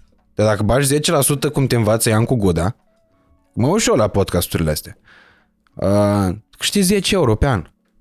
Nu vrei tu decât să te apuci de studiat cum funcționează bursa, mai întâi să studiezi cum să faci tu venit activ sau expertiză, mult mai mulți bani și după aia când ai ce investi, te apuci atunci sau plătești un consultant, că există și această variantă, adică folosește timpul mai bine. Așa e și aici, în direcția asta. Există foarte multe cazuri de oameni pe care am văzut teoretizându-mi foarte multe dintre informațiile pe care tu mi le povestești acum, pe care doamna Raluca Anton mi le-a povestit, pe care le-am mai discutat cu Tucaram, de exemplu, uh, oameni care au informațiile respective dar le aplică într-un mod total nenatural, iar dacă e vorba de încredere în sine, se traduce prin simplu fapt a gestului că se înfoaie așa. Și gata, a venit încrederea, am rezolvat-o. Cum realizăm echilibrul ăsta? Mie îmi place foarte mult să spun că sunt prost.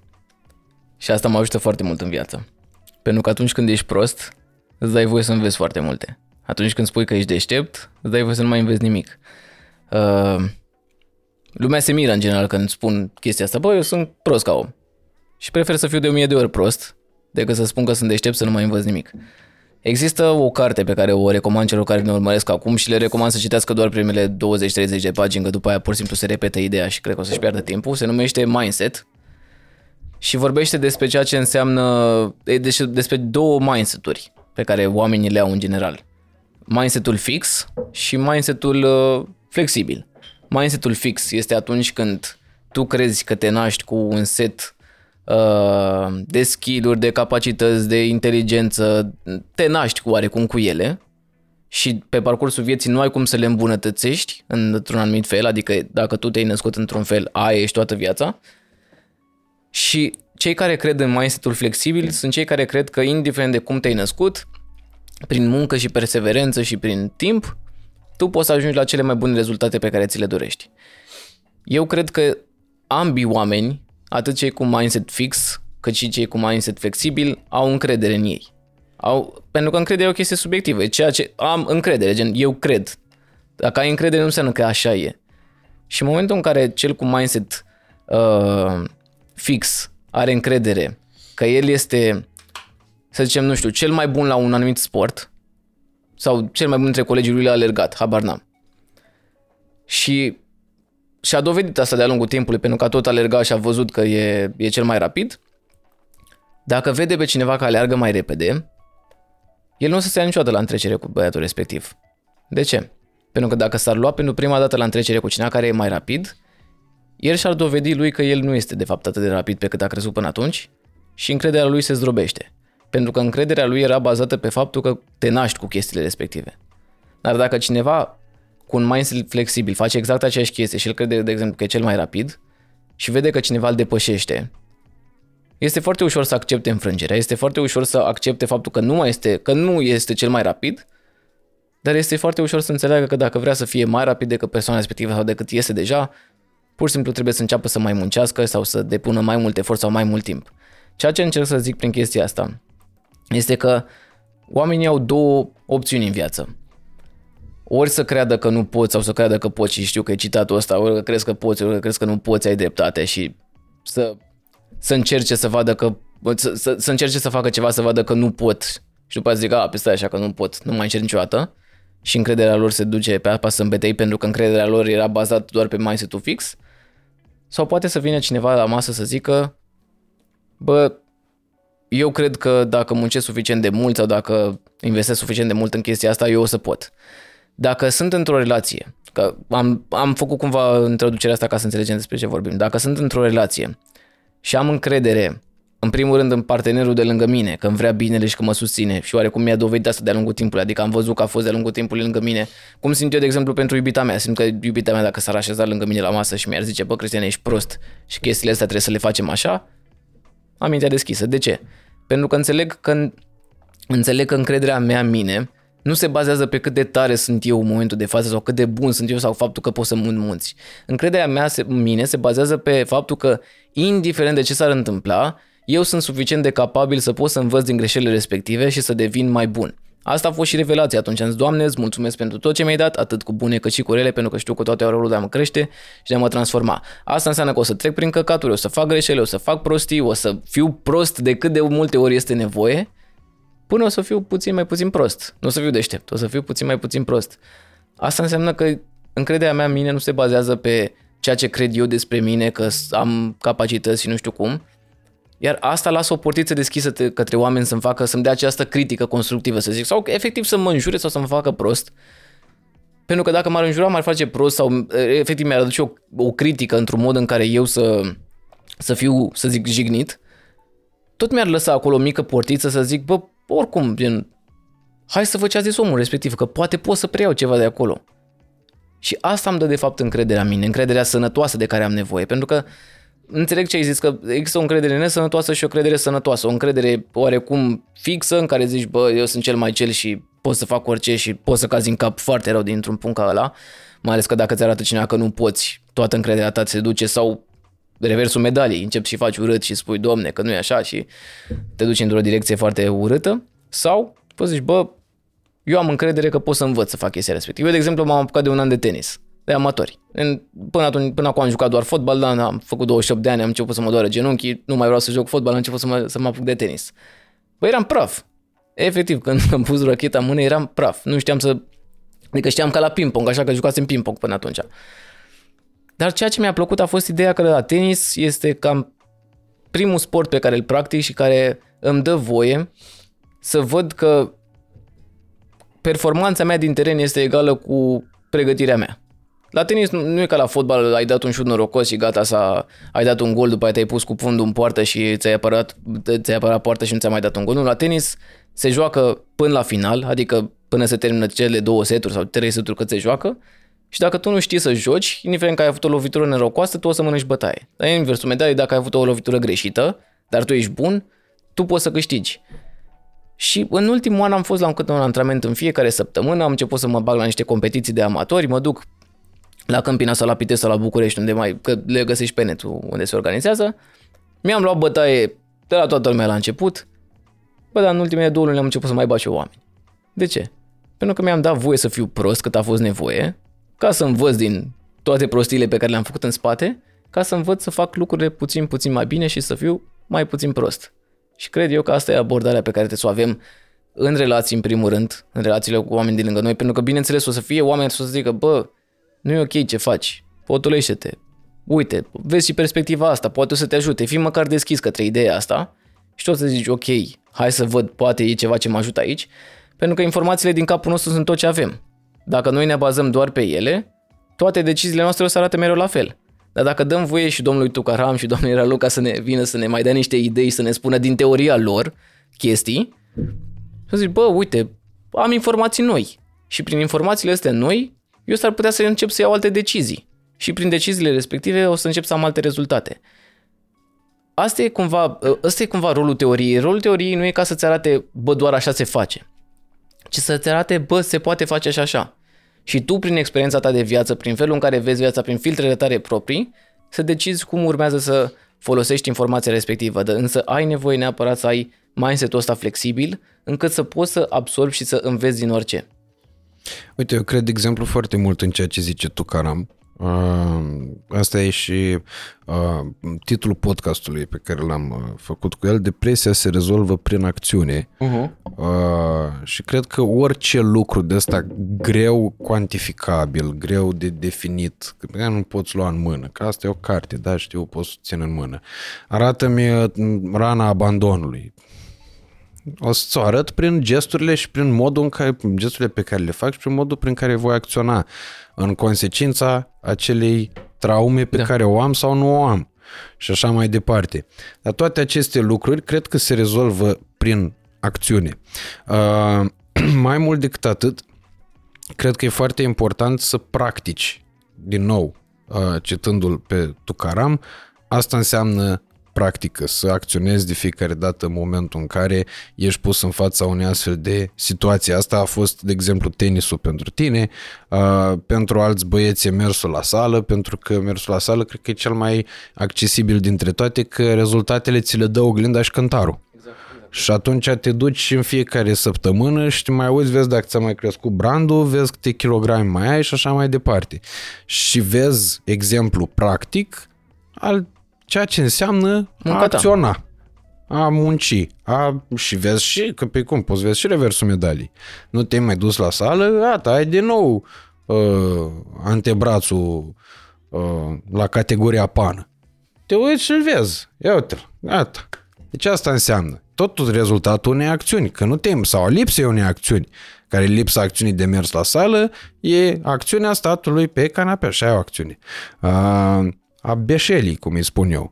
Și atunci există foarte multe dintre astfel de probleme pe care uh, cred că e important să le înțelegem și să le privim din uh, perspective cât mai obiective. Pentru că tu uh, ziceai mai devreme despre perioada în care ai uh, stat două luni singur în casă și observ că asta e oarecum uh, se, acest tip de reacție la o despărțire sau la un necaz în general, uh, e, poate reprezenta oarecum un tipar sau un șablon, să-i spunem așa, pentru că și eu am făcut asta de fiecare dată, adică era o perioadă în care și încrederea mea în sine era zdruncinată serios și atunci nu eram pregătit să ies și să uh, întâlnesc alți oameni.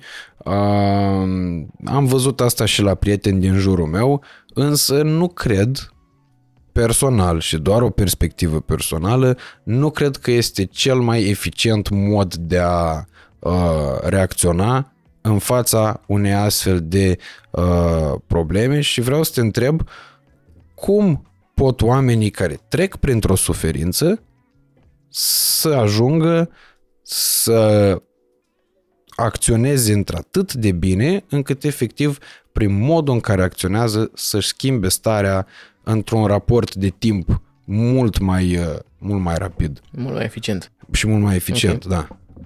Uh, pot să încerc să iau un exemplu practic de, nu știu, o despărțire. Mă gândesc uh-huh. că mhm. e cel mai apropiat de casă pentru mine. Uh-huh. Pot în orice domeniu, dar mă, mă gândesc că aici sunt cel mai potrivit să vorbesc. Uh, oamenii de obicei când trec printr-o despărțire, motivul pentru care uh, ajung să sufere foarte mult este pentru că simt pierderea în sine. Uh, exact atunci când pierzi o persoană dragă, exact atunci când cineva drag pleacă din viața ta, chiar și atunci când treci printr-o despărțire față de o persoană care uh, ți-a provocat anumite stări neplăcute, suferințe, etc. Și atunci sim- simți o pierdere. Uh, pierderea se leagă foarte mult de rutina pe care noi am format-o cu persoana respectivă. Mesajele de dimineață, cafelele, văzutul la facultate, job, școală, etc., ieșitul la film, dormitul împreună, poate chiar locuiam împreună, adică sunt foarte multe elemente sau momente din rutina noastră de zi cu zi care se schimbă total în momentul în care avem această despărțire, de exemplu. Adică despărțirea în sine ne afectează mult mai multe aspecte ale vieții noastre decât noi am vrea să, să credem sau decât conștientizăm. Iar în momentul în care uh, trecem prin despărțirea respectivă, motivul pentru care foarte mulți dintre noi ne ascundem oarecum în casă și ascunderea în casă e cumva simbolistică pentru ascunderea în interior, adică te, te închinzi în tine până la urmă, cam asta simbolizează ascunderea în casă, este pentru că nu mai vrei să faci față tuturor elementelor care s-au schimbat în jurul tău, care înainte, uh, cele din rutina ta, care înainte erau uh, sau includeau persoana respectivă. Uh, cred că ai nevoie de perioada asta, cel puțin de o, de o perioadă de, nu știu, o săptămână, două, cât ai nevoie, trei, cred că e diferit pentru fiecare persoană în care să încerci să te obișnuiești cel puțin cu ideea că s-a întâmplat. Ceea ce îmi place să le spun oamenilor este să, foarte mulți oameni concentrându-se pe pierdere în sine, uită să, să, să se concentreze pe ceea ce au devenit ei în urma experienței respective, pentru că fiecare relaționare cu fiecare om sau fiecare experiență a creat în tine omul care tu ești astăzi. Poate că ai dobândit, nu știu, obiceiuri noi, activități noi, vorbe noi. Poate că pur și simplu mentalitatea ta s-a schimbat. I don't know. Ceva în interiorul tău nu are cum să mai fie la fel odată ce tu ai fost cu persoana respectivă, odată ce a făcut parte din viața ta. Și interacțiunea dintre noi doi. Acum, pe mine o să mă schimbe într-un anumit fel, pe tine o să te schimbe într-un anumit fel, poate într-o mică măsură pentru că nu stăm suficient de mult împreună, dar sigur o să ne schimbe într-un fel. Și acolo le recomand domnul să se să se concentreze pe ceea ce, pe cine au devenit ei în urma experienței respective. De ce? Pentru că în felul ăsta își dă seama că de fapt nu e nicio pierdere acolo. Că tot ce au trăit împreună cu persoana respectivă încă este acolo, ci pur și simplu acum este un alt moment în, în viața lor pe care urmează să-l trăiască.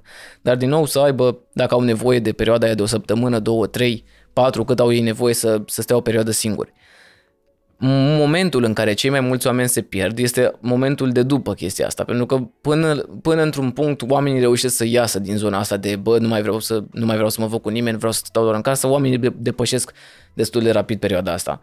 Ceea ce se întâmplă atunci este că caută totuși o distragere, pentru că în momentul în care fac uh, pasul către exterior, adică se deschid oarecum, este și momentul în care din nou realizează pentru prima dată că rutina lor s-a schimbat, mediul s-a schimbat, poate grupul de prieteni s-a împărțit în doi, unul cu el, unul cu ea. Adică sunt foarte multe lucruri pe care ei le conștientizează pentru prima dată palpabil. Prima dată le-au conștientizat psihic că o să se întâmple, acum le conștientizează și le trăiesc. Și ce caută cei mai mulți oameni în momentul de față sunt distragerile. Oamenii caută să fie distrași de la lucrurile astea. Și ce se întâmplă? Oamenii caută distrageri în, prima dată, alte relații, caută o altă relație care să uh, le ia cumva atenția de la tot ce se întâmplă acum în jurul lor și să caute din nou sentimentul ăsta de bine pe care surprinzător îl găsesc, pentru că în momentul în care tu te îndrăgostești de cineva, sentimentele tale nu se duc, cele de iubire sau cele care erau puternice. Însă îndrăgostirea apare, inevitabil. Îndrăgostirea pentru că îndrăgostirea este o senzație pe care corpul o creează. Serotonină, dopamină, e o, e o senzație pe care corpul o creează ca să aibă cumva ca, ca tu să ai un motiv pentru a te apropia de altă persoană. E o chestie de, de reproducere mai mult, dar lăsăm asta pentru o altă discuție. Uh, dar foarte mulți oameni caută uh, distrageri într-o relație și asta te dă de, peste cap de foarte multe ori. E ca și cum ți-ar arde casa, dar tu zici, a, stai că mai fac o casă aici. Dar casa aia tot arde, știi? Gen, n-ai, n-ai salvat nimic din ea. Și după aia când te muți acolo spui, da, stai așa că mi-am lăsat hainele în altă parte. Unde? Acolo. A, stai așa că acolo arde. Ce n-ai fac? Și te, te, te duci într-o, într-o zonă moartă alcool, droguri, petreceri, adică fel de fel de alte distrageri care oarecum sunt menite să te amorțească. Foarte mulți oameni se duc în, în uh, și nu zic asta cu judecată, nu vreau să înțeleg oamenii că judec, pentru că am trecut prin ele, adică am trecut prin alcool, prin toate chestiile astea, le-am trăit pe propria piele, fac parte din cine sunt eu în momentul de față, le-am înțeles, le-am, uh, le-am avut, am avut momentele mele. Adică cred că tocmai de asta mi-e atât de confortabil să vorbesc despre chestia asta. Oamenii caută distrageri care să-i amorțească pentru că ei cred că ăsta este, ăsta este unul dintre modurile prin care o să scape de suferință. Oamenii au adesea vorba asta că timpul le rezolvă pe toate. Timpul nu rezolvă nimic. timpul doar te ajută să te obișnuiești cu durerea dacă tu vrei să păsezi în continuare durerea. Adică ca și cum ai avea o rană pe braț, tu spui, lasă bă că se vindecă, ia cu nisip aici, ia sângeră, ai un ciob în mână, se duce, în timp se vindecă, nicio problemă. Dacă tu nu te ocupi să o vindeci, o să rămână cicatrice aici și mâna ta s-ar putea să infecteze și s-ar putea să o amputeze până la urmă. Ce au oamenii nevoie este tot de distrageri, dar de distrageri sănătoase. Poate timp petrecut cu prietenii. Eu, de exemplu, continuam să mai ies uh, la FIFA cu prietenii, să mă mai fac cu ei, mă mai întreabă, bă, cum te mai simți, bă, uite, nasol, hai să-ți povestesc. Adică mă ajutau să scot din interiorul meu chestiile, chestiile care, erau, uh, care mă dureau. Uh, am început să mă duc... La... Iartă-mă că te întrerup, o să vreau să vorbim și despre asta. Cât de important este să reușești să comunici cu cei din da. jur despre ceea ce ți se întâmplă și cât de mult te poate ajuta chestia asta da. versus reversul medalii, a, a, a suferi și a da, a te lupta, să dai impresia că de fapt totul e ok cu tine. Dar o să ajungem la o discuție separată okay, despre okay, asta. Okay. Uh, e important să cauți distragerile astea sănătoase. Pentru mine a fost sala, exact cum ți-am zis înainte. Bă, aveam nevoie de ceva să mă ajute să supraviețuiesc. A fost sala, uh, podcasturile care mă ajutau să oarecum să-mi schimb mentalitatea și să uh, aud anumite idei care mă ajutau să ies din zona aceea tristă în care eram. Uh, cursurile de public speaking mă ajutau foarte mult pentru că simțeam că am o nouă provocare și mm, cumva mă făceau să, să fiu distras, că asta era ideea.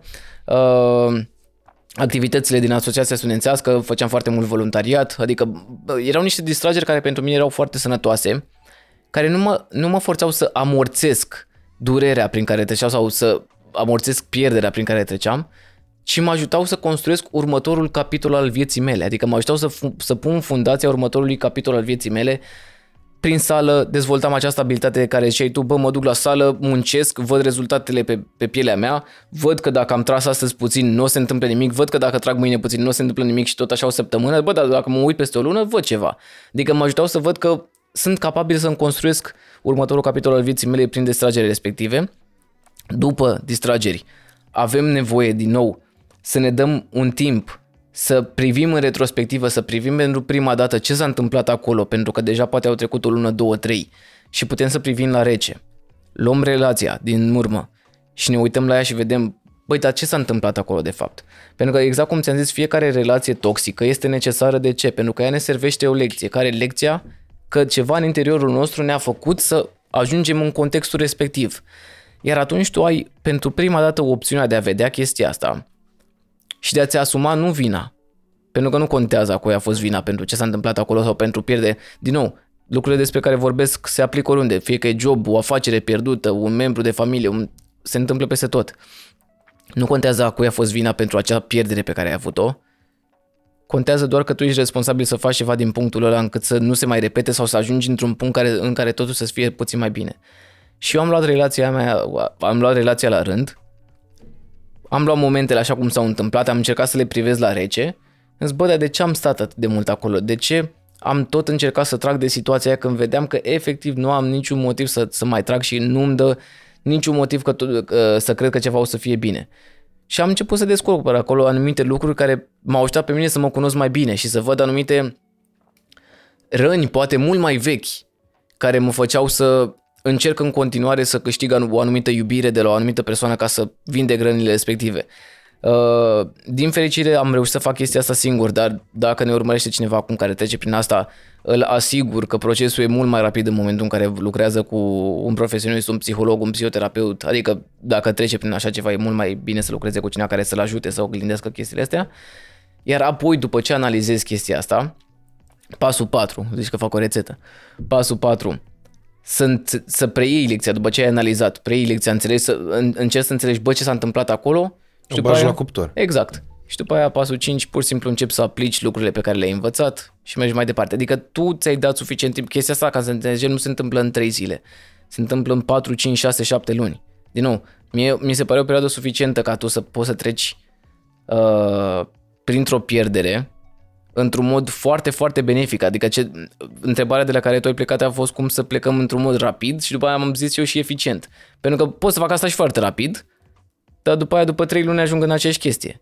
Eu vreau să o fac eficient, adică poate ia puțin mai mult, dar asta mă ajută pe mine să pun cu adevărat uh, cărămida aia de care aveam nevoie ca să încep să fac construcția mai departe și mai puternică. Și în felul ăsta, cred că construcția sau lecția pe care o preiei și cine devii tu în urma acelei pierderi, o să te ajute să construiești mult, mult, mult mai multe lucruri. Uite, o altă treabă despre care voiam să uh, vorbim, mai ales uh, în legătură cu izolarea asta post-despărțire, să zicem. Uh, am observat și pe baza experiențelor personale și am mai auzit și din alte uh, direcții uh, despre oameni cărora le e greu să regăsească uh, acțiuni sau locuri, acțiuni pe care le săvârșeau sau locuri pe care le frecventau cu persoane de care tocmai s-au despărțit. Eu am avut chestiunea asta, de exemplu. Uh, nu-mi plăcea Bucureștiul uh, by default. În momentul în care am avut uh, și o relație care s-a sfârșit uh, trist în București, din momentul respectiv am început să-l detest cu totul. Începusem să evit cartierul respectiv, să evit deplasările în care ar fi trebuit să treacă prin zona respectivă, nu știu, să tranzitez chiar zona respectivă.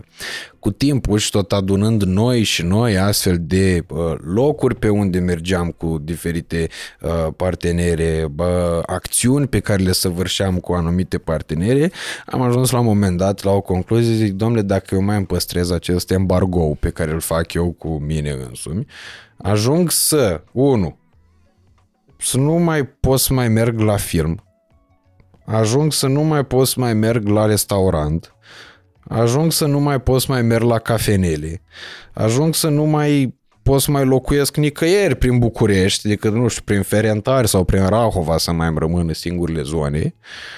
Uh, și practic singura soluție să mă mut din țară sau să devin pusnic. Și atunci despre asta cred că e vorba, cum reușim să înțelegem că lucrurile respective pe care le făceam în timpul relației care tocmai s-a terminat uh, au existat din totdeauna unele dintre ele și altele au existat categoric înaintea relației pe care noi am avut-o, relațiilor pe care noi le-am avut și că nu au niciun soi de legătură cu persoana respectivă. Pentru noi cred că au. Asta e și ideea. Pentru noi au, sigur că da, dar nu pot să judeci. Domnule, am avut o gagică Stella Cotroceni. Nu mai trebuie acolo. Nu, mai, și nici la prezidențiale nu mai votez, gata. Nu, mai, dar ce nu mai trebuie președinte dacă s-ar desfința? Ce bine ar fi Stella, să măcar să mute palatul de la Cotroceni, să pun în altă parte. Bine, președintele oricum s-a desfințat. Uh, nu mai, am o gagică mergea în molul AFI. Nu mai mergem acolo. Nu, a fi ce amintiri nasoale mi vin de acolo, mai la Mol Băneasa mergem de acum. Da, stai, că între timp am mai avut una care mergeam și la Mol Băneasa, nu, mergeam la Mol în alt oraș. Nu mai mergeam la București. Hai la Iași. Nici, că și la Iași am avut gagică care mergeam la Mol. Mergem în Grecia la cumpărături. Uh, mai fac, fac și o paranteză aici, dacă permiți, te rog. A câștigat uh, Djokovic, uh, Roland Garros, uh, acum de curând. Mm-hmm. Frate meu fiind uh, fan Nadal, înrăit. Și erau amândoi la 23 de Grand Slam-uri. Și după ce a câștigat, a făcut Djokovic 24 de Grand Slam-uri. Și mi-a zis, frate meu, eu nu mă uit la tenis. S-a enervat efectiv pe tenis, pentru că uh, nu se întâmplase așa cum a vrut el. Așa și cu chestia asta, mm-hmm. bă, eu nu mai merg la Cotroceni, eu am avut o gagică aici, nu mai, nu mai trec pe aici. Pentru noi, pentru noi au însemnătate chestiile astea. Pentru că uh, asta e, cred că și magia chestiilor uh, în viață. Fiecare, scuze, că am spus. Nicio problemă. Dacă nu s-a înstrâmbat cadrul, e bine. Fiecare dintre noi alegem să punem noi o însemnătate pe lucrurile din jurul nostru în funcție de cele mai, uh, în funcție de beneficiile pe care putem să le tragem acolo. Nu neapărat beneficii palpabile. Dar, de exemplu, dacă uh, eu mergeam cu tine într-un anumit loc și ne simțim bine acolo, e bine, locul ăla în sine e minunat pentru noi pentru că noi ne simțim bine acolo. Ce încerc să zic este că am transferat oarecum din uh, frumusețea relației sau din frumusețea momentului poate pe care l-am, tregu- l-am trăit în relație, că există momente frumoase, adică nu rămân în relații toxice fiind doar nasol, e și mișto, adică nu putem să, mm-hmm. să rămânem într-o relație doar pentru că e nasol. Transferăm oarecum din însemnătatea pe care noi o dădeam relației, locului respectiv, de ce? Pentru că ne aduce aminte de relația respectivă.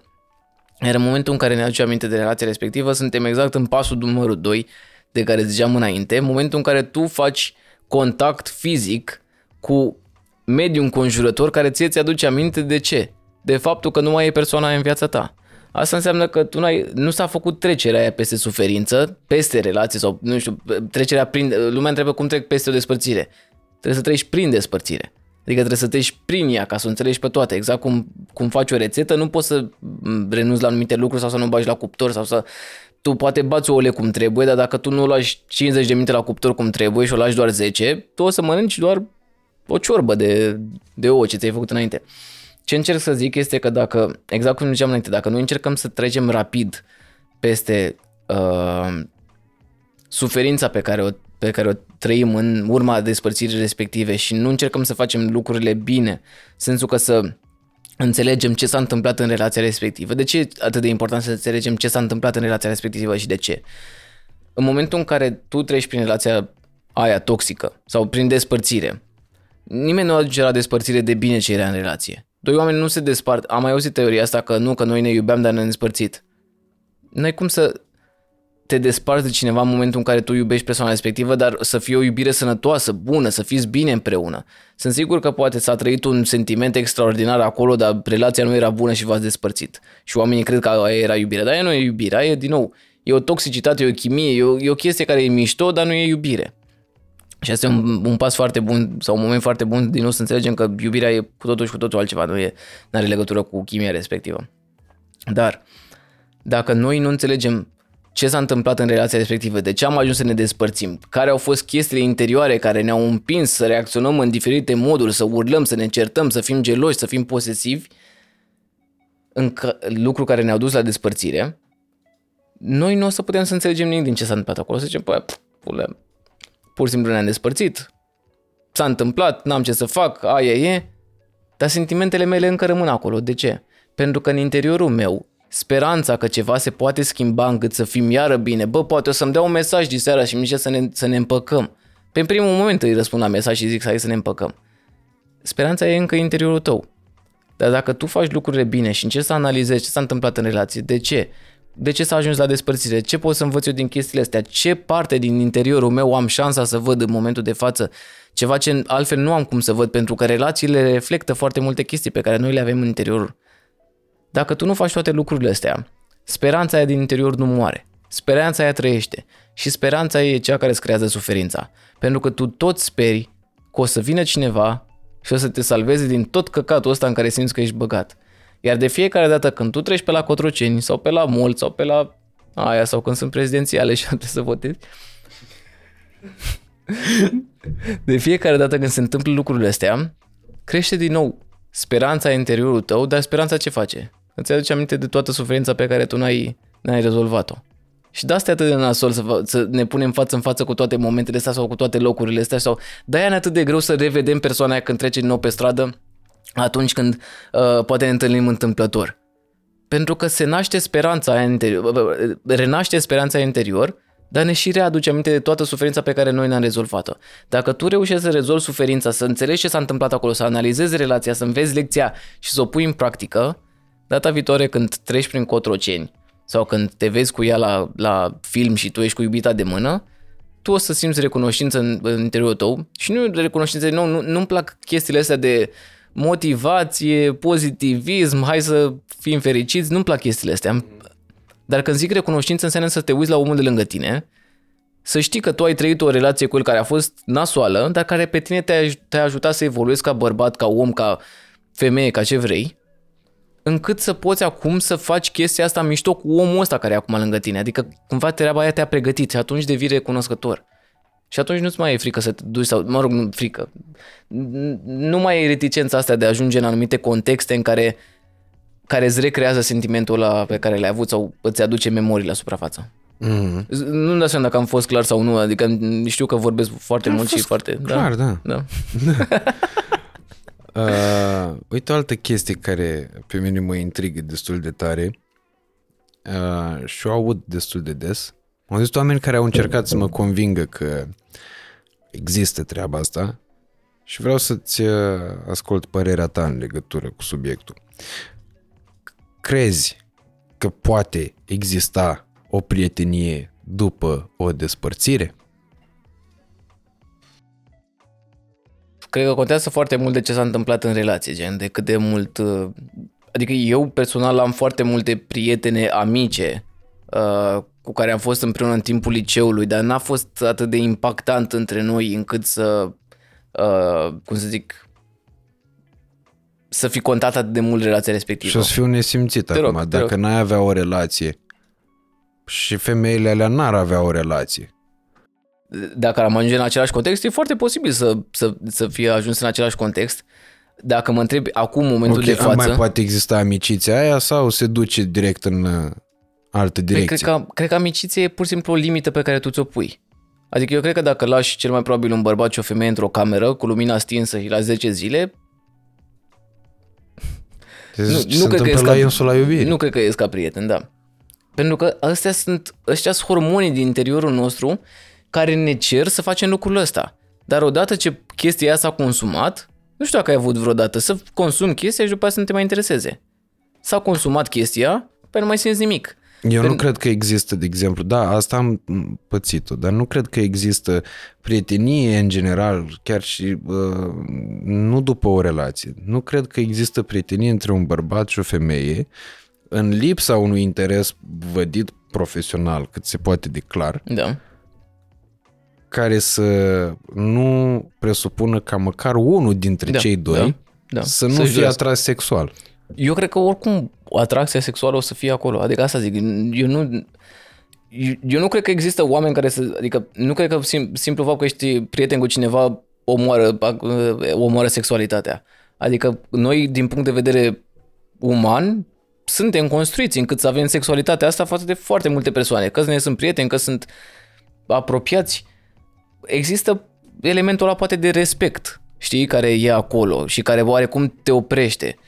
Dar uh, amiciția nu cred că se poate omorâ pentru că există sexualitate. Adică eu cred că poți să fii prieten cu cineva și să faci sex cu persoana respectivă și după aia să rămâneți prieteni. Ok. Că se duce sexualitatea, înțelegi? Efectiv s-a omorât, nu mai e, nu mai e dorința aia sexuală acolo. Și, și crezi că prieteni. în urma unei, ca să revenim, în urma unei da. despărțiri, cei doi pot rămâne prieteni? Vorbim de o relație da. serioasă, nu de o relație din liceu și nu de o relație de acum, nu știu, care a trecut da. cu foarte mult timp. Bă, mi se pare periculos chestia asta. Adică eu n-aș, personal, n-aș, nu că n-aș recomanda să mai rămâneți prieteni, mi se pare că uh, iluzia asta a prieteniei între doi oameni care uh, au fost într-o relație serioasă și hai să rămânem ca să fim prieteni, e cam ce povestea mea la început. Bă, uite că rămân încă ea, să o ajut, că dacă ne-am despărțit nu înseamnă că nu mai trebuie să fim prieteni, dar eu nu, eu nu vreau să-mi recunosc asta. Eu făceam asta sperând că ceva o să se schimbe și o să ajungem iar să fim împreună. Și majoritatea oamenilor se folosesc de prietenia respectivă tocmai ca să rămână în jurul, în proximitatea persoanei respective, sperând că o să se întâmple ceva. Eu cred că dacă tu ți-ai înțeles cu adevărat lecția și ai înțeles ce poți să preiei din lecția aia și să folosești mai departe, deci, bă, tată, mulțumesc frumos, ai numărul meu, sună-mă dacă ai pană vreodată, vin te ajut cu mare drag, dar nu-mi da mesaj mâine să ieșim la cafea, că le-am și eu pe ale mele acum. Adică înțelegi, e limita asta de, da, suntem amici, dar nu, hai să ne ieșim împreună la cafele și hai să continuăm să ne comportăm, să fim împreună ca prieteni, da, să nu mai fim împreună. Crezi în împăcare după un anumit timp? Într-o a doua șansă, cu adevărat mm-hmm. a mhm. doua șansă, adică să zicem s-au despărțit aia, trei luni s-au despărțiți, după ce au stat trei luni, hai să ne reîmpăcăm din nou. Pentru că, uite, există cazuri, care, cum o cheamă pe asta, J-Lo, nu s-a recăsătorit cu Ben Affleck? Da, la făcut... Adică știu că au fost la Oscar sau la ce au fost, că da, l-a făcut astea. pe Batman ăla execrabil, J. Lo a plăcut și gata. Sunt cazuri celebre chiar, de oameni celebri care s-au recuplat după luni, ani și așa mai departe. Uh, cred că majoritatea oamenilor trag către o împăcare de cele mai multe ori, uh, spunând că își dau seama atunci cât de mult au greșit sau cât de mult înseamnă cealaltă persoană, însă ceea ce vor ei de fapt să spună este că simt pentru prima dată cât de nasol e să nu mai fie persoana aia acolo. Uh, ceea ce încerc să spun este că oamenii nu caută neapărat o împărcare din motive uh, de iubire, ci caută din motive egoiste. Uh, ei nu vor să se împace pentru că vor să facă acele schimbări sau modificări sau transformări de care ai nevoie ca relația să meargă bine, și pur și simplu realizează cât de nasoală e viața lor atunci când nu mai e ăla acolo care să-și asume toată vina și care să înghită totul pentru ei și care să le facă viața mai ușoară. Adică nu le, nu le convine că nu se mai pot bucura de beneficiile pe care le aveau fiind în relație cu persoana respectivă. Și așa că o să spună tot ce pot să spună pentru a convinge persoana respectivă să vină înapoi, o să facă o schimbare temporară, dar dacă schimbarea aia, da, pardon, dacă transformarea aia personală pe care tu trebuie să o ai ca să poți să faci relația să meargă bine nu s-a întâmplat, relația o să ajungă tot acolo. Cred că oamenii se pot împăca, fără dar și poate, dar cred că majoritatea dintre ei nu sunt conștienți de ceea ce presupune cu adevărat sau ceea ce trebuie să facă cu adevărat ca relația aia chiar să meargă bine. Pentru că, din nou, nu se ajunge la o despărțire dacă lucrurile merg bine. Sunt foarte mulți oameni care îmi spun și nu vreau să sune ca o glumă, pentru că nu o spun ca o glumă, Uh, adică că vă spun în contextul ăsta, nu vreau să uite ce a zis la podcast, sunt foarte mulți oameni care îmi spun că din cauza mea uh, soțul sau soția a divorțat din cauza mea. Și ce le răspund atunci? Le răspund, tu, tu chiar crezi că cineva divorțează că i-a spus cineva pe care nu-l cunoaște pe Instagram să facă asta?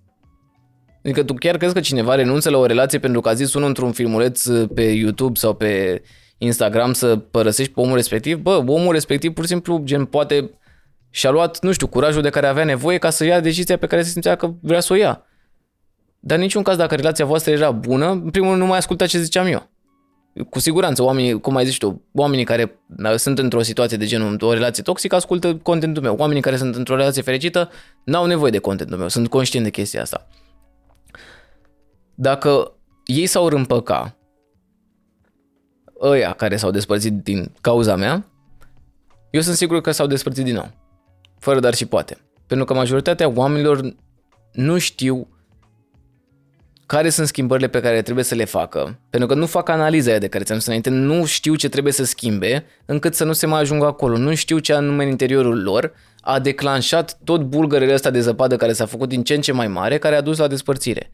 Ei cred că pur și simplu a fost un ghinion, ne-am despărțit din ghinion, nu ne mai înțelegeam. Băi, dar de ce nu vă mai înțelegeți? Ce se întâmplă de nu vă mai înțelegeați? Dacă oamenii se despart și conștientizează, fac tot procesul de care ți înseamnă și conștientizează tot ce s-a întâmplat și zic la final, bă, sunt dispus să schimb chestiile astea la mine și eu să fiu mult mai pregătit pentru relație încât să pot să te iubesc mai bine Și nu fac asta pentru că mi-e frică să fiu singur, nu fac asta pentru că mi-e frică că o să te pierd, nu fac asta pentru că mi-e frică că nu o să mai găsesc pe altcineva, ci o fac pentru că simt că te-aș putea iubi mai bine în felul ăsta, atunci da, e o șansă. E o șansă acolo. Dar oamenii spun lucruri precum ești tot ce mi-am dorit în viață. Uh, nu mai am nimic, nu mai am nevoie de nimic în afară de tine. Lucrurile astea sună, sună foarte mișto atunci când le spunem în felul ăsta. Dar dacă ei să iei motamo ceea ce Bine, mie nici ce sună, sună cam penibil așa, cam ipocrit. dacă ei să iei motamo ce, chestia asta, ești tot ce am nevoie în viață. Pe asta înseamnă că dacă n-aș avea nevoie de tine, n-aș fi cu tine. Da. Oamenii sunt împreună pentru că au nevoie unul de altul. Și tocmai de asta, în momentul în care se ajunge la o despărțire, ei nu vor să vină ăla înapoi pentru că îl iubesc atât de mult, ci pentru că văd că nevoile lor de care, pe care le aveau nu mai sunt satisfăcute și vor să împace cu ăla, bă, vină înapoi ca să-mi satisfaci nevoile pe care le aveam, prin diferite metode. Ca despărțirea aia să funcționeze într-un mod benefic pentru ei și să-i schimbe încât să ajungă să aibă o relație bună, trebuie să zic că nu veni înapoi pentru că eu am nevoie de tine.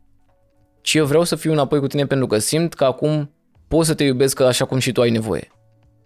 Înțelegi? E o diferență aici. Nu, nu mai fac pentru mine. Adică când te duci la celălalt om și nu o faci pentru că tu simți că îți lipsește ceva, ci o faci pentru că tu simți că te poți transforma pe tine ca să-l iubești pe omul ăla mai bine, atunci despărțirea aia cred că...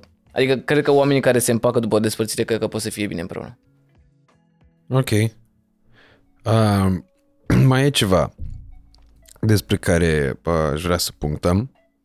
Despre relații care sunt absolutamente imposibile dar în care unii oameni totuși cred și în perspectiva lor. Și cu toții, probabil, am trecut prin așa ceva.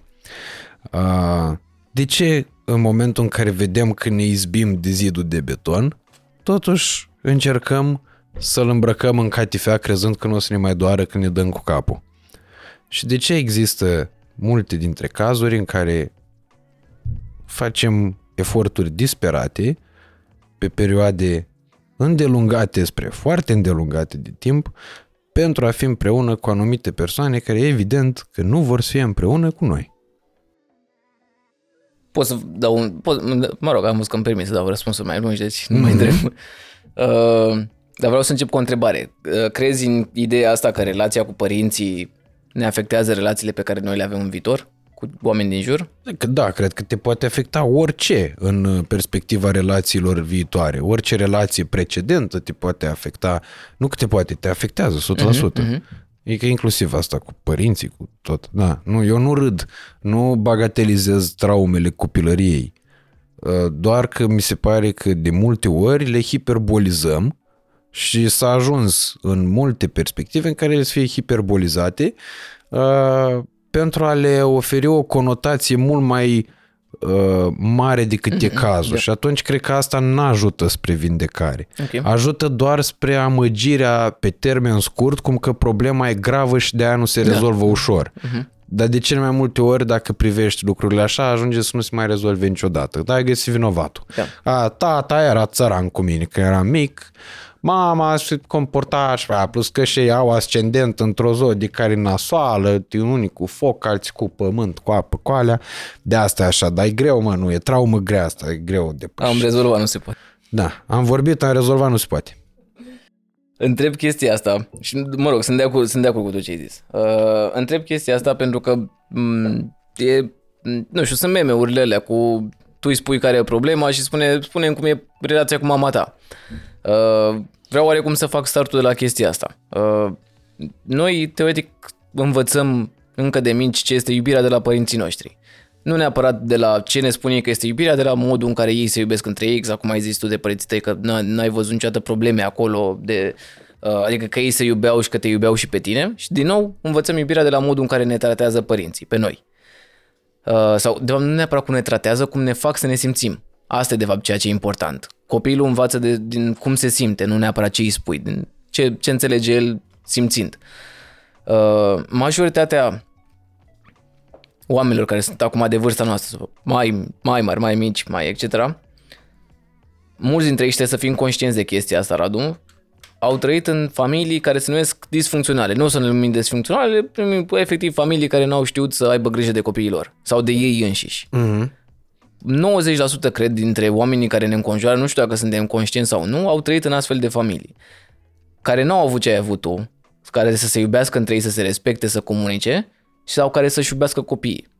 Și eu vorbesc în fiecare zi cu ei și îmi spun chestiile astea. Și eu nu eram conștient de asta până acum câțiva ani și am început să fiu din ce în ce mai conștient. 90%, dacă nu procentul, cred că e mai mare, dar zic 90%, 90% dintre oameni trăiesc, au trăit și vor trăi în astfel de familii în România. Aici e o mare problemă la noi. În momentul în care un copil de ăsta crește într-o familie în care aude doar certuri, bătăi, înjurături, poate el la rândul lui este înjurat, bătut, abuzat emoțional, uh, fizic, de către părinți, în momentul ăla, singura speranță a copilului respectiv care devine adult este că o să intre într-o relație cu cineva care o să-l salveze de toate chestiile astea. 9 din 10 oameni, cam asta e speranța. Alții poate se duc într-o altă direcție, nu, nu vreau să intru în direcția respectivă, dar 9 din 10 copii care au devenit adulți din astfel de familii se duc către relații sperând că relația cu o altă persoană o să-i salveze de tot calvarul ăsta pe care l-au trăit înainte. Unde crezi că ajung majoritatea? În relații bune sau în relații proaste? Relații similare spre identice cu cele pe care le-au văzut și acasă. Exact. Unu, le sunt foarte familiare, adică nu e ca și cum ei ar fi trăit altceva. Se pot acomoda foarte ușor acolo, foarte familiar, dacă este foarte familiar este foarte sigur, dacă este foarte sigur este foarte predictibil, pentru că ei știu cum se desfășoară chestiile astea, bă, am văzut oricum toată viața mea, mă simt ca acasă într-o astfel de relație. Și ăsta este motivul pentru care ei ajung să tot tragă de chestia asta, de, de o relație care văd că nu merge. Unul, pentru că li se pare normal, predictibil, sigur, familiar, dar ce este cel mai important și oamenii trăiesc cu chestia asta și nu doar oamenii, chiar, uh, chiar și animale, orice fel de animal trăiește cu chestia asta. S-a făcut un experiment care este puțin mai crud, dar o să-l povestesc ca să înțelegem cât de importantă chestia asta. A fost lăsat un șoricel într-un pahar uh, cu apă care era puțin mai înalt decât Ce ăsta. bine că ai dat exemplul da. ăsta că am observat da. că ți paharul gol. Ia de Mulțumesc frumos. A fost lăsat într-un pahar de apă în care el nu avea de ce să se apuce de, de pereți exterior sau de ceva ca să, ca să iasă. egoismul, dar nu mi-am pus, ție nu ți-am pus. Mulțumesc frumos. Uh, nu mai știu exact cât a fost, uh, cât a fost timpul care a rezistat efectiv încercând să iasă de acolo. Am, am impresia că undeva la 4 minute, 5 minute, habar n-am. Și după aia s-a necat, după ce a făcut chestia asta. Și după aia s-a mai făcut încă o dată experimentul, doar că după un minut a fost lăsată o mică scăriță acolo pe care să poată să urce și a urcat, a văzut că a supraviețuit și după aia a fost lăsat din nou. Cât crezi că a supraviețuit a doua oară? Gen, încercând din nou, dacă primul șoricel să zicem că a supraviețuit 4 minute, cât crezi că a rezistat al doilea? A doua oară după ce a văzut că după un minut îi se pune o scăriță și iese. Mult mai mult. Mult mai mult. Să zicem o oră. Nu, mai vreau, nu vreau să zic o, o cifră proastă pentru că bă, nu mai știu exact care sunt cifrele, dar să zicem cu o oră, undeva pe acolo era. De ce? Al doilea a văzut că se poate întâmpla ceva bun, iar a doua oară când a ajuns acolo, avea speranța că o să se întâmple din nou. Oamenii trăiesc foarte mult cu speranță în ziua de astăzi. Și vor trăi de fiecare dată cu speranță. Speranța moare ultima. Știi da, chestia da, asta? Da. Când ești într-o relație și tu speri în continuare că relația aia, bă, ceva se va schimba acolo și îți arăt toate mesajele de pe Instagram, de la toate, de la toate persoanele care îmi povestesc asta, asta îmi spun sper că ceva se va schimba. Și da, rămân acolo. Oamenii speră că ceva se va schimba în relație și speranța aia le dă toată energia și toată răbdarea de care au nevoie încât să rămână blocați acolo. Odată ce le-ai luat speranța respectivă și le spui că relația aia n-au cum să salveze, majoritatea, majoritatea de fapt, în momentul în care ei realizează chestia asta, majoritatea clachează. Pentru că durerea pe care au resimțit-o în copilărie devine de 100 de ori mai puternică pentru că tocmai ți-a fost, sperat, ți-a fost luată speranța că ea nu o să se rezolve niciodată și că tu o să rămâi cu ea. Și tocmai de asta oamenii se țin atât de mult de speranță, se țin cu dinții de speranța aia că relația o să se salveze în cumva și o să se schimbe, pentru că e tot ce le-a mai rămas. Sau tot ce au avut mai bun vreodată, în rest au avut doar abuzuri, înjurături, părinți care au fost absenți sau părinți care au fost prezenți, dar nu au fost alături de ei. Au trăit într-un mediu oribil care i-a purtat până în punctul ăla, iar în momentul în care ei ajung la o relație, e singurul și oricât de toxic ar fi relația respectivă, este singurul lucru bun care li se întâmplă, nu relația în sine, ci speranța că ei se pot schimba pe ei înșiși sau că îl pot schimba pe cel de lângă sau că pot schimba ceva Să vorbim și despre asta, da. Încât să ajungă să trăiască acea fericire care ei cred că o să-i salveze de tot abuzul ăsta din copilărie. Și în momentul în care le iei speranța, le-ai luat orice.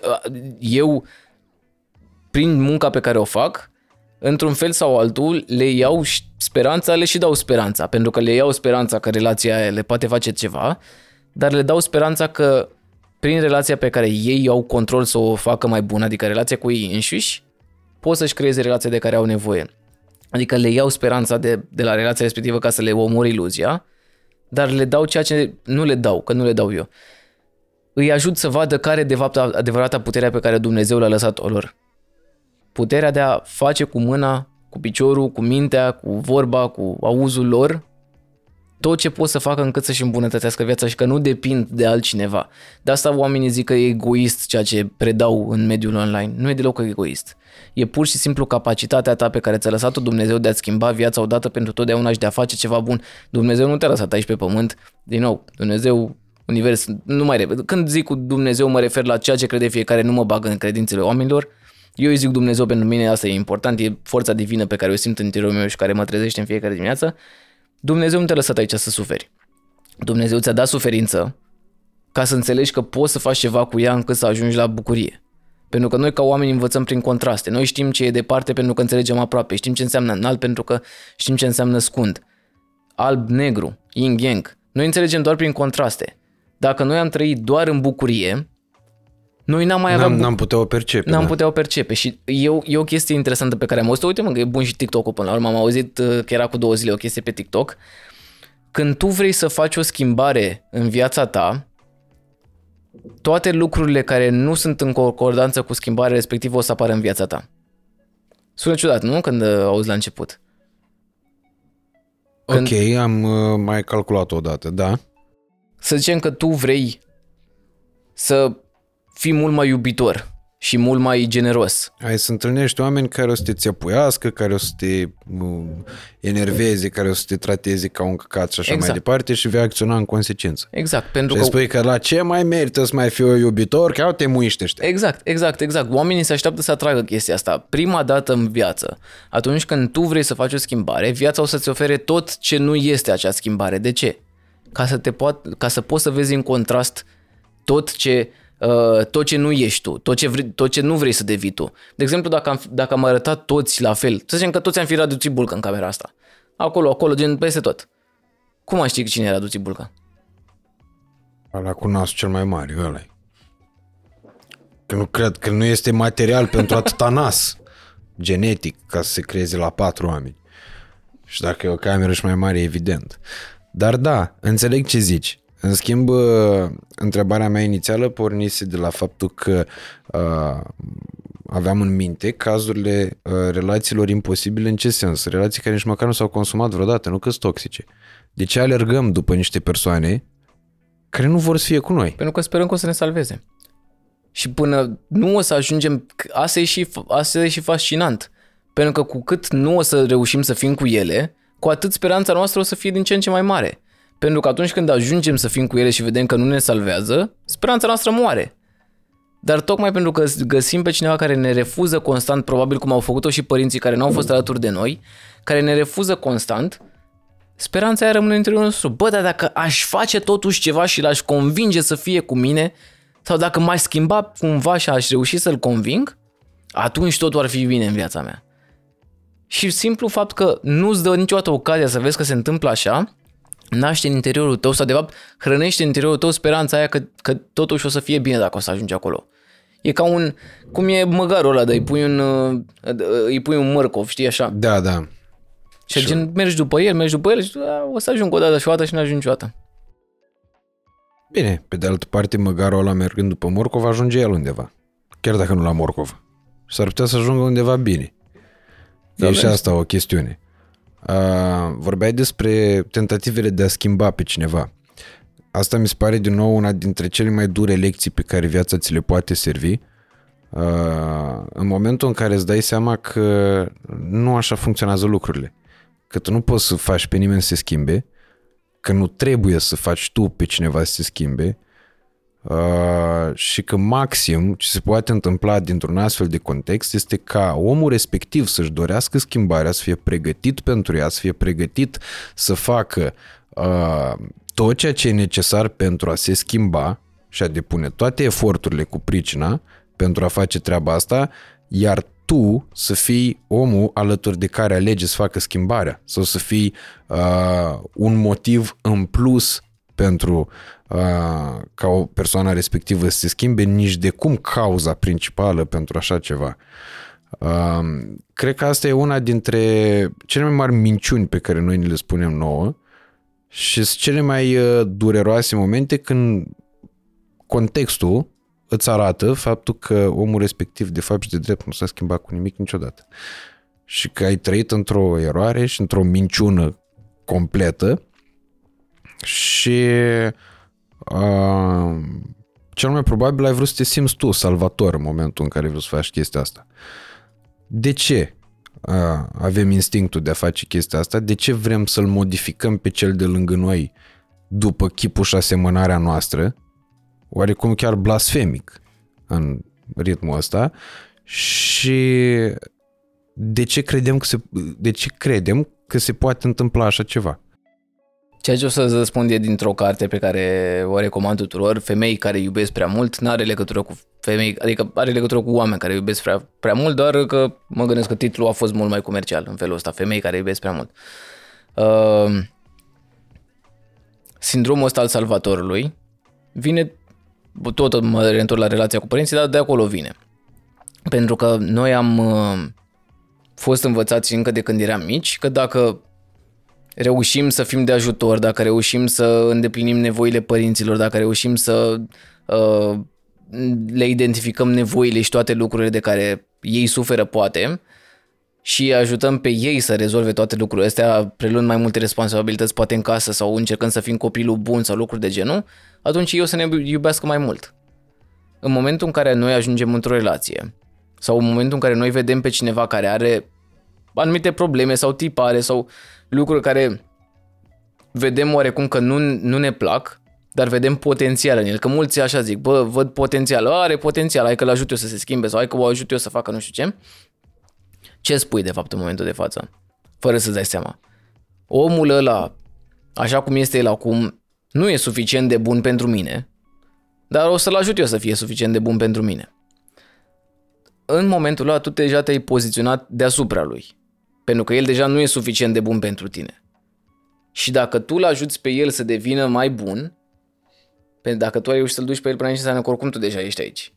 În momentul în care tu găsești pe cineva pe care poți să-l repari, că oamenii vor să repare, de fapt, nu se ajută să se schimbe, oamenii vor să repare, simt că repară un om, tu în primul rând găsești pe cineva sau crezi că găsești pe cineva care este sub tine, ți este inferior într-un anumit punct de vedere, asta îți oferă ție siguranță și încredere, pentru că foarte mulți oameni sunt intimidați să fie cu persoane care, pe care ei, ei, ei înși le simt superiori și nu vor să înceapă o relație respectivă pentru că n-au nimic de reparat acolo și implicit uh, se simt inferiori și în același timp se simt utili, exact cum se simțeau și în copilărie se simt util pentru că pot să facă ceva pentru omul de lângă, iar dacă ei se simt utili și fac ceva pentru omul de lângă, ei știu foarte sigur că nu o să fie părăsiți. În momentul în care dacă reușesc să-l ajute pe omul respectiv, pentru că ei o să fie conștienți, bă, eu îl ajut pe ăsta, pe sigur îi fac eu viața mai bună, n-are cum să mă părăsească vreodată. Și unul, se simte superior, nu neapărat într-un sens negativ, mă rog, nu are cum să fie într-un sens pozitiv, dar nu, nu într-un sens în care să îl facă pe celălalt să se simtă uh, inferior. Pur și simplu ei se simt bine simțindu-se superiori, se simt utili și se simt în siguranță. Iar chestiile astea îi fac să își dorească să găsească oameni inconștient care au probleme de rezolvat. Ceea ce este fascinant este că odată ce reușești să-i rezolvi problemele respective, nu mai ești atras de persoana respectivă și îl părăsești tu tu crezi că rezolvându-i problemele o să-l duci pe el în punctul în care să fie genul de om așa cum crezi tu că ar trebui să fie încât să aveți o relație frumoasă împreună, dar odată ce ai rezolvat problemele, nu te mai simți superior, nu te mai simți util în relația respectivă și nu simți că mai ai cum să-l faci pe el să simtă că are un avantaj dacă e cu tine împreună. Și se pierde atracția dintre voi și vă despărțiți. Mie mi s-a părut fascinant când am auzit asta pentru prima dată și am văzut-o tot repetându-se în relații, pentru că tu având pe cineva alături pe care tot poți să-l cicăl constant să se schimbe, să nu știu cum, asta păstrează o anumită dramă în interiorul relației, o anumită, cum să zic eu, luptă care e fascinantă până într-un anumit punct. Dar în momentul în care tu rezolvi toate problemele astea, ce se întâmplă? Se face liniște în relație, nu mai aveți, de, nu mai aveți lucruri de care să vă legați unul la celălalt și tu pentru prima dată poți să-l vezi pe omul de lângă tine exact așa cum este.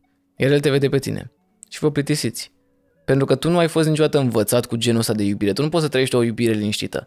Dacă tu cât erai mic ai învățat constant că părinții te vor iubi doar cât ești util și doar atât cât tu poți să le anticipezi nevoile și să-i ajuți să fie mai buni sau să preiei responsabilități, iubirea pe care tu o simți în relația liniștită după ce ai rezolvat toate problemele, nereușindu-ți să îți creeze toată drama asta în viața ta, tu nu o mai simți ca pe iubire. Pentru că singura iubire, din nou, pe care o învățăm, e cea pe care o învățăm de la părinți când suntem mici. Iar dacă tu nu reușești să asemeni iubirea liniștită cu iubirea normală, tu o să cauți mereu iubirea care conține puțină dramă. Care nu, nu e, nu e iubire. Iar în momentul ăla, tu o să-l părăsești pe omul pe care ai reușit să-l faci mai, mai bun, așa cum, uh, cum ai uh, spus tu în chipul și asemănarea ta, căutând pe altcineva pe care poți să repari. Ăsta e de fapt sindromul salvatorului, cel de care vorbeai. Și mai există situația pentru că mai sunt oameni care spun că o să-l ajut să fie mai bun și o să uh, îi fiu alături, o să-l schimb, o să-l duc pe calea cea dreaptă, o să nu știu ce, o să-l ajut să se lase de alcool. De... Știu că sunt foarte multe uh, persoane care uh, cu siguranță au intenții foarte bune acolo, adică nu, nu au legătură cu ce am zis înainte de sindromul salvatorului. Însă, din nou, dacă tu te duci la un om și îi spui că vrei să-l schimbi, este ca și cum îi spune tu nu ești suficient de bun acum pentru mine pentru a te iubi așa cum ești. Nu spun că trebuie să iubești omul așa cum este. Spun doar că atunci când tu te duci de fiecare dată și îi tot repeți toate greșelile pe care le face, tu doar îi, îi reamintești cât de insuficient este pentru tine. Iar așa, omul ăla nu o să se schimbe niciodată. Singurul mod în care se poate schimba este dacă el din nou înțelege că schimbându-se pe tine, nu o să te ajute pe tine să-l iubești mai bine, ci schimbându-se pe tine, el poate să te iubească pe tine mai bine. Și ai punctat foarte bine. Iubirea pe care o resimți la sfârșitul unei schimbări nu trebuie să fie condiția pentru schimbare în sine. Iubirea nu trebuie să fie condiția, adică o să te iubesc dacă te schimbi. Ci eu te susțin aici și te pot schimba bazându-te pe iubirea pe care eu ți-o ofer. Adică să-i ofer ca un fel de plasă de salvare. Bă, te iubesc suficient de mult încât să fiu alături de tine și să, tu, să te susțin în a face schimbarea pe care tu ți-o dorești să o faci. E o chestie foarte definită aici pentru că, din nou, nu poți să rămâi cu un om dacă e bețiv, dacă vezi că merge la... Uh, dacă face datorii constante, adică cazuri care, care sunt foarte practice în România, și bineînțeles că vrei să-i zici omul respectiv, bă, nu mai băga la pariuri, nu mai face aia, nu, nu mai merge să bei, nu mai face nu știu ce. Și vrei să-l ajuți să se schimbe ca să aibă o viață mai bună. Dar în punctul ăla, pur și simplu, tu trebuie să-ți dai seama că nu omul ăla e problema. Că el face toate chestiile astea. Și tu trebuie să întrebi pe tine, bă, dar de ce rămân eu blocat într-o astfel de situație? Pentru că, din nou, tu o să-ți dai seama că rămâi într-o astfel de situație pentru că tu acolo te simți util cu adevărat. Tu dacă ai fi într-o relație sănătoasă, tu nu ai ști cum să faci față în punctul ăla. Pentru că tu nu ai mai avea pe nimeni să cică la cap în felul ăsta, tu nu ai mai avea pe nimeni care să, pe care să arunci uh, vina. Pentru că asta faci, în momentul în care tu îi spui omului respectiv că tu trebuie să te schimbi, că de-aia nu înțelegi bine, tu arunci vina asupra lui. Când tu ai avut mereu puterea de a pleca în relația respectivă dacă chiar nu-ți făcea bine. Tu puteai să pleci de acolo dacă, dacă ceva nu era bine. Așa că de asta e, din nou, o linie foarte subțire, cum ai zis, între a susține pe cineva să facă o schimbare pentru că îl iubim sau îl condiționa pe cineva să facă o schimbare ca să-l iubim. Cât de eficient, că vorbeam mai devreme despre asta și am zis că vreau să revenim asupra subiectului, că mi se pare important, cât de eficient este să comunici despre problemele pe care tu le ai în relațiile sentimentale, în uh, momentul în care te-ai despărțit, în momentul în care ai suferit, nu știu, o respingere și așa mai departe. Cât de important este să comunici despre lucrurile astea cu oamenii din jurul tău și cât de eficient e față de a te închide în tine și de a încerca să mimezi uh, fericirea pe care tu o trăiești de fapt.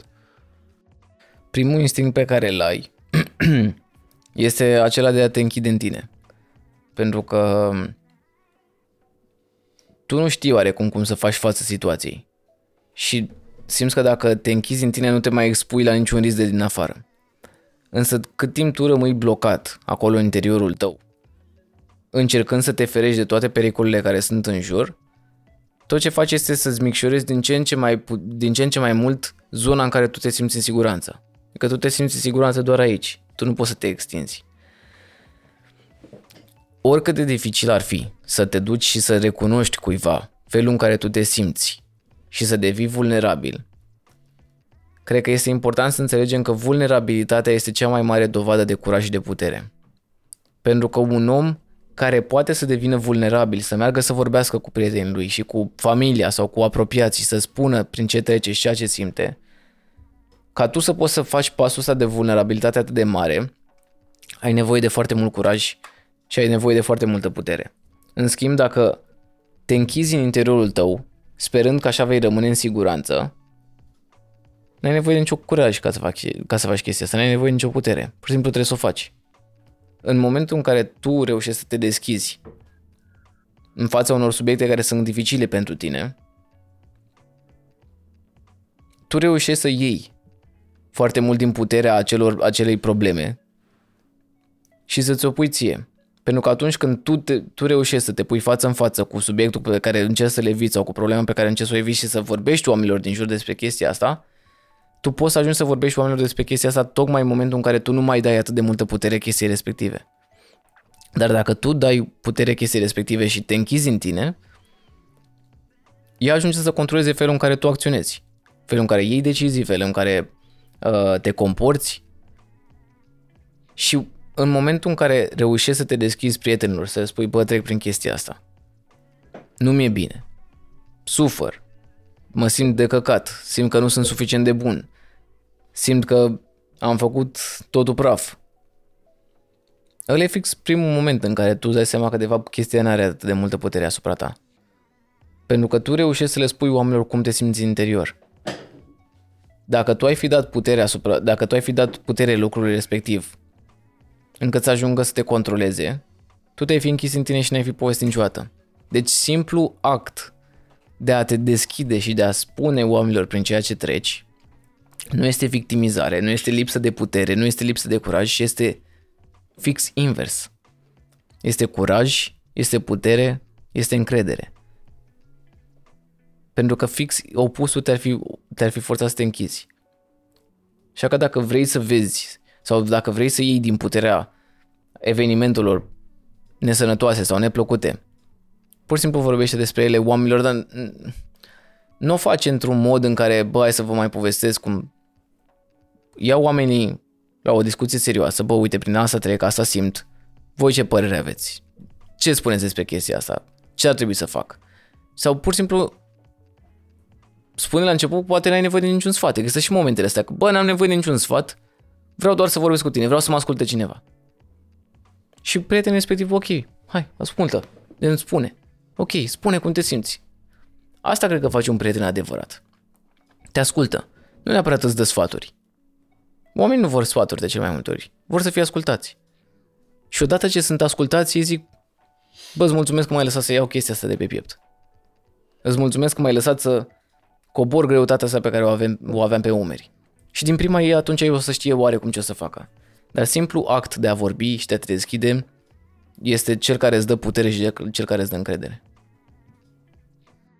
Ok. Uh, vorbeam uh, tot așa uh, în debutul discuției noastre sau undeva în prima parte despre faptul că eu consider uh, că există o legătură suficient de strânsă între uh, factorul economic și toți ceilalți factori uh, care construiesc acest univers conex al uh, inclusiv al interacțiunilor uh, interumane și al uh, relațiilor de cuplu și sentimentale. Uh, vreau să mă corectez că am făcut o greșeală și mi-a venit în cap în timpul discuției. Dacă pui 10% cum te învață an cu Guda, din 1000 de euro pe lună faci 120 de euro pe an. Deci nu 10 euro, 120 de euro. Ca să nu mai existe ca la Pescobar atunci când am împărțit 18 la 3 și ne dădea 5,60, 5,70, 5,80. Nu ne ieșea cât de 6. Se mai întâmplă și astfel de lucruri. Nu înseamnă că... Nu, nu asta înseamnă că ești prost, deși eu, ca și cristian, recunosc că sunt. Uh, și eu chiar am dreptate. Adică aia e șmecheria de multe ori. Ideea e următoarea. Uh, nu avem o statistică în clar. Că am pornit de la premiza faptului că s-ar putea ca în România să fie mai des întâlnite genul ăsta de relații decât în uh, alte țări mai dezvoltate. Da. Acum eu țin să precizez, nu văd România nici de cum a fi o țară subdezvoltată, din contră o țară care în ultima vreme s-a dezvoltat. Realist vorbind, dacă stăm să ne referim la treaba asta, evoluția este una cât se poate declară. Totuși, Există în continuare foarte multe probleme pe care le avem și dacă le discutăm nu înseamnă că suntem fataliști, ci pur și simplu cred că ajută adusul uh, acestora în discuție tocmai pentru a le rezolva și pe astea, că nu e nimeni perfect, da. dar trebuie să tinzi la perfecțiune ca să poți să evoluezi și să-ți fie din ce în ce mai bine. De ce cred că factorul economic e foarte, bă, e un jucător important pe treaba asta? Unul la mână, uh, unde nu există prosperitate, nu există educație de toate tipurile, exact Uh, ceea ce ai menționat și tu și mi se pare că ai, ai perfectă dreptate, cum nu a existat educație financiară, nu există nici educație uh, sentimentală sau uh, relațională și așa mai departe. Uh, sau există, dar niște bule foarte mici. Mai departe, consider că din nou factorul ăsta economic e foarte important pentru că impactează la nivel social unde mentalitățile uh, destul de arhaice în continuare le învață pe uh, fetele tinere că trebuie să-și găsească unul cu bani, că așa e în viață și că ăla trebuie să te ajute este așa, te-ai realizat, gata, te-ai căsătorit, te-ai realizat, e perfect, nu mai trebuie altceva. Uh, după care le mai învață că, domnule, noi suntem cine suntem, nu te căsătorești acum cu ultimul pârlit. Și nici invers. Noi suntem cine suntem. Nu mi-a dus mie vreo fată de pe nu știu pe unde. Pe de altă parte, îi învață pe băieți că, domnule, tu trebuie să fii stâlp, mai întâi fă lovele, după aia te gândești tu la dragoste și la prima dată fă carieră, fă lovele, după aia cu dragostea, mai vezi tu, păi da, dar știi că dacă în ritmul ăsta s-ar putea ca dragostea aia adevărată să nu mai pot să mai văd, că să mai ia paranoia, pornind de la caz real că poate aia îmi vrea banii, să mai ia paranoia că toate îmi vor banii, dacă am început să-i fac, dacă am reușit să-i fac deja. Și tot așa. Sunt cazuri și cazuri de toate felurile și de asta zic că impactul ăsta e destul de puternic. Pentru că dacă mă uit la relațiile care nu funcționează și care sunt uh, un fiasco total, certuri non-stop și așa mai departe, uh, toate au, sunt construite pe o, o astfel de narrativă.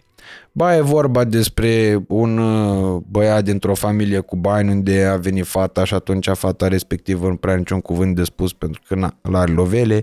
Ba, e vorba despre o fată cu bani unde ăla trebuie să demonstreze în fața, la curtea palatului că el e vrednic de uh, zeiță.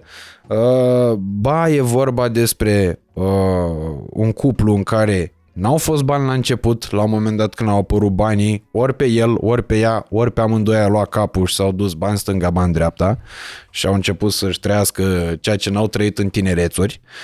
Și atunci vreau să vorbim puțin despre asta și despre cât de important crezi tu că e treaba asta și cum n-ar trebui amestecați niciodată banii cu iubirea, că zicea și Dan Cotoi că n-aduc fericirea, chiar dacă Andra îl completa că te ajută Da, să întreții. întreții iubirea. Uh, și cum totuși lucrurile astea, iată, ne afectează. Uh, o să fac o mică paralelă cu un podcast pe care îl avem și noi.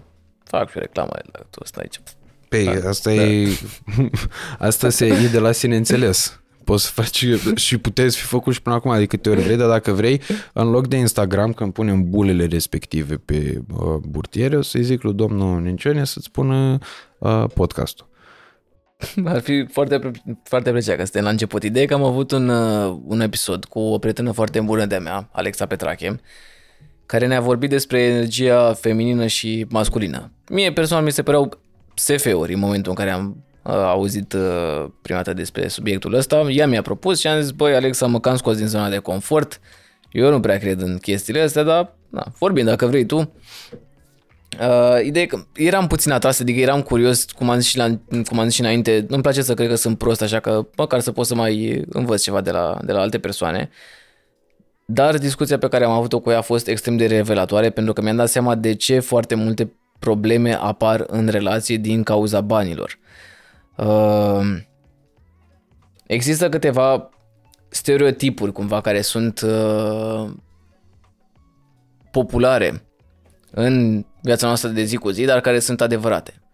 Unul dintre ele fiind că bărbatul este cel care, provider, nu știu cum e în, în română, cel care întreține. nu- Jupânul. Da, cel care, care oferă, care oferă, dar nu care oferă doar bani, care oferă protecție, bani, cămin, toate lucrurile astea, adică e cumva stâlpul familiei, ceea ce e, cred foarte real.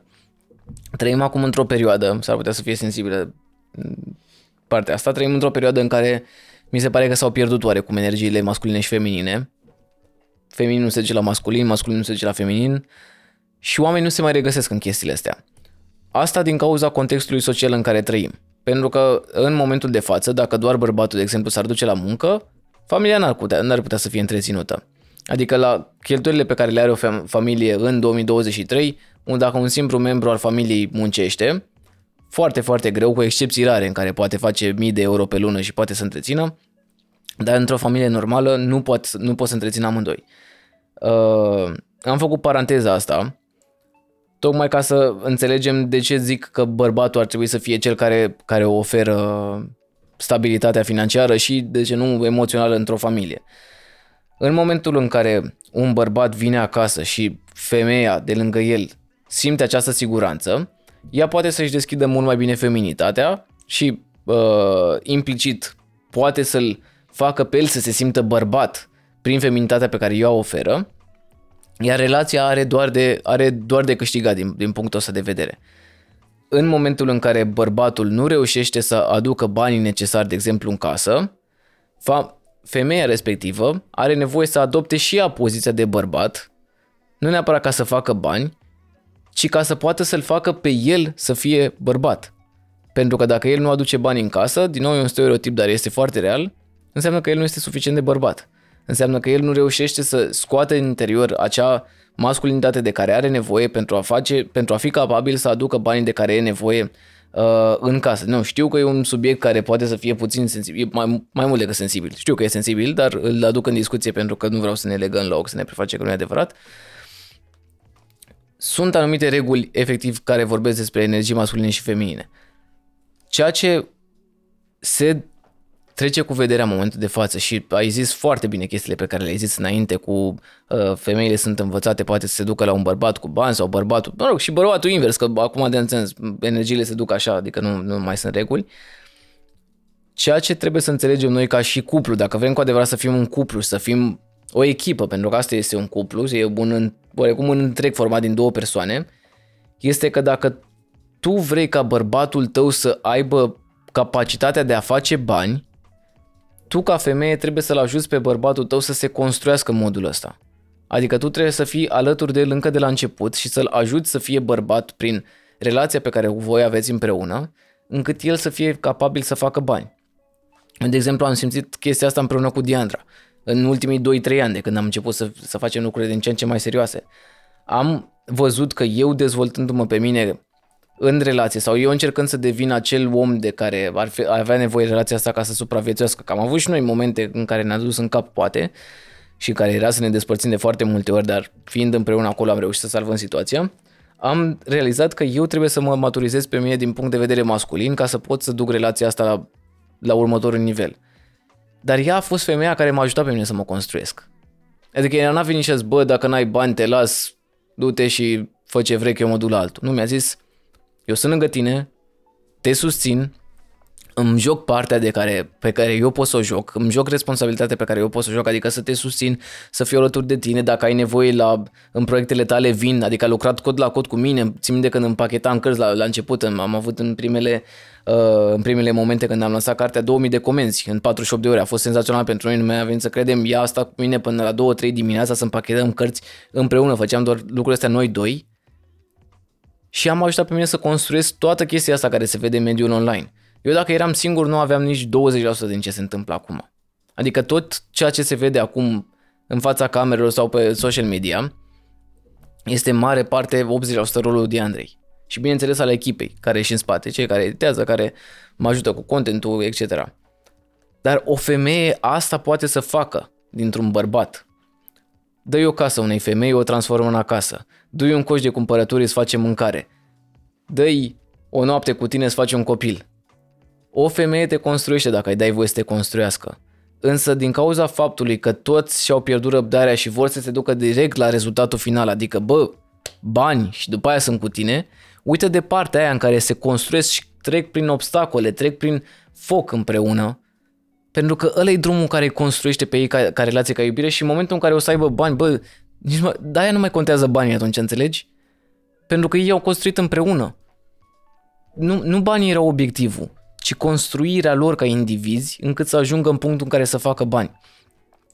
Din nou, știu că e un subiect sensibil, dar pentru cei care vor să înțeleagă sau să-și deschidă cel puțin mintea pentru o secundă să, să, să, să uh, înțeleagă informația asta, eu cred că energia masculină și energia feminină recâștigată cum trebuie, re, re, reconstruită cum trebuie, poate să salveze foarte multe relații, poate să ducă la bani, poate să ducă la fericire și la tot ce e nevoie.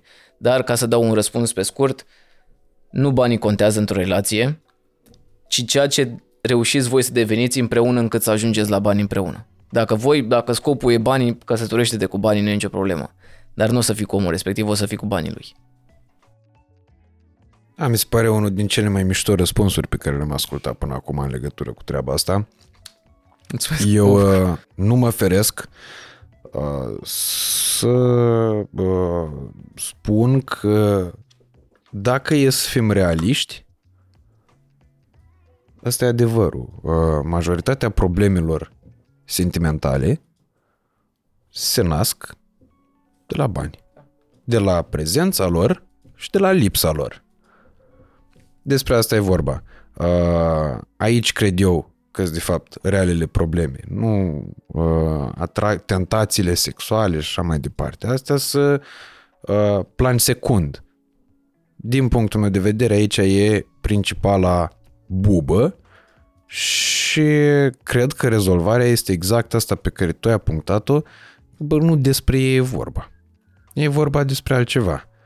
Pentru că dacă te vei raporta doar la ei, cu siguranță vei pierde din vedere toate lucrurile pe care le poți obține fără bani și chiar și toate lucrurile pe care le poți obține cu ajutorul banilor.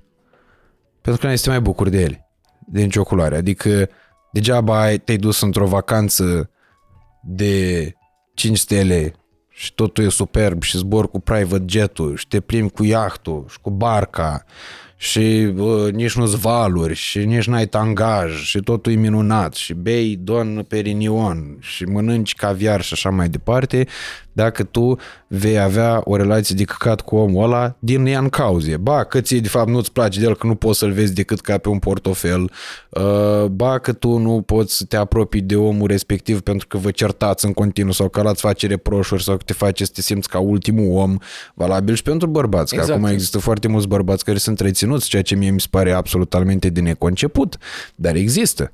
Mulți, din ce în ce mai Foarte mulți. mulți. Și ala o să se simtă inutil, o să se simtă că, domnule, aia nu mai e nevasta, aia nu mai e gagica, aia e mama. Sponsorul. E mama, e sponsorul, e doamnă profesoară, nu? Păi Să nu o deranjăm. Cum să o deranjăm când ea are de ținut spectacol aici? Las, mai contează că suntem... Punem pe Instagram ca să vadă lumea că suntem bombardieri, că suntem la Seychelles, la Mauritius, la alea și după aia ne mai dăm și 84 de lei pe lună ca să avem bifă, ne mai mințim singuri și cu asta și după aia gata, domnule, că a rezolvat-o, era tot atâta. Las că prefer să plâng în Porsche decât așa, mă plâng în autobuz. Pentru că asta e, mi se pare și efectul a ceea ce trăim noi astăzi. Epoca în care nimeni nu mai are răbdare, toată lumea e așa, cu astea, pac, pac, pac, pac, pac, nu-mi place, nu-mi place, nu-mi place, nu-mi place, schimb. Uh, asta facem și în viața de uh, zi cu zi. Avem impresia că totul se poate obține peste noapte și că tot trebuie să se întâmple așa. E, ce se întâmplă așa, e la fel așa dispare. Și atunci aici e- e problema, numai că traumele și bubele pe care le adună ceea ce se întâmplă așa, nu dispar niciodată așa, uh, ci foarte greu. Oamenii se cam așteaptă să rezolve în două, trei săptămâni, două, trei luni toate mizeriile pe care le-au acumulat în 20-30 de ani de viață. Și de aici, de aici e cumva iluzia asta că lucrurile astea nu merg, că relația cu tine nu are cum să meargă, că iubirea nu există, că toate sunt o iluzie și o minciună. Oamenii nu mai au răbdare, exact cum ai zis tu. Pac, pac, pac, am văzut altă variantă, ai că încerc acolo. De ce? Că vreau să trăiască speranța aia în continuare, că încă se poate, încă mă poate salva cineva. Dacă iei totul la bază și îți dai seama că tu poți să faci lucrurile ușor, cu răbdare, exact cum mergi la sală, cum ziceai înainte. Bă, tată, nu mă, mă duc o zi, nu se întâmplă nimic, mă duc o două zile, nu se întâmplă nimic, mă duc o lună, poate se întâmplă foarte puțin, dar așa e toată viața ta. Ia-le pe rând, ai răbdare cu tot ce se întâmplă, că e vorba de relație, de corpul tău, de mintea ta, de sufletul tău, de toate lucrurile astea. Ia-le ușor, ușor, cu răbdare și ai încredere că dacă faci lucrurile așa cum trebuie, o să ajungi exact acolo unde îți dorești. Bă, mi-a plăcut foarte mult discuția asta cu tine și știam că o să-mi placă, pentru că mi-au uh, plăcut întotdeauna de când le-am descoperit materialele tale. Uh, reiterez faptul că nu mi-aminteam de întâlnirea noastră de acum 5 ani de zile. Uh, e o surpriză în plus chestia asta. Mă bucură uh, și dincolo de toate, uh, chiar cred că ceea ce faci tu prin contentul pe care îl faci, în modul în care îl faci, neexprimând doar idei pe care le-ai tradus din engleză în, uh, sau n-ai citit trei cărți de dezvoltare personală de astea și după aia uh, turul aceleași poezii în fața unei camere și pui niște muzică de aia mai impactantă pe fundal ca să dea ăștia tap-tap. Uh, mi se pare uh, că e o muncă care se vede. Și se vede în, în ceea ce exprimi, în felul cum arată produsul uh, tău, de la carte până la uh, materialele din mediul online.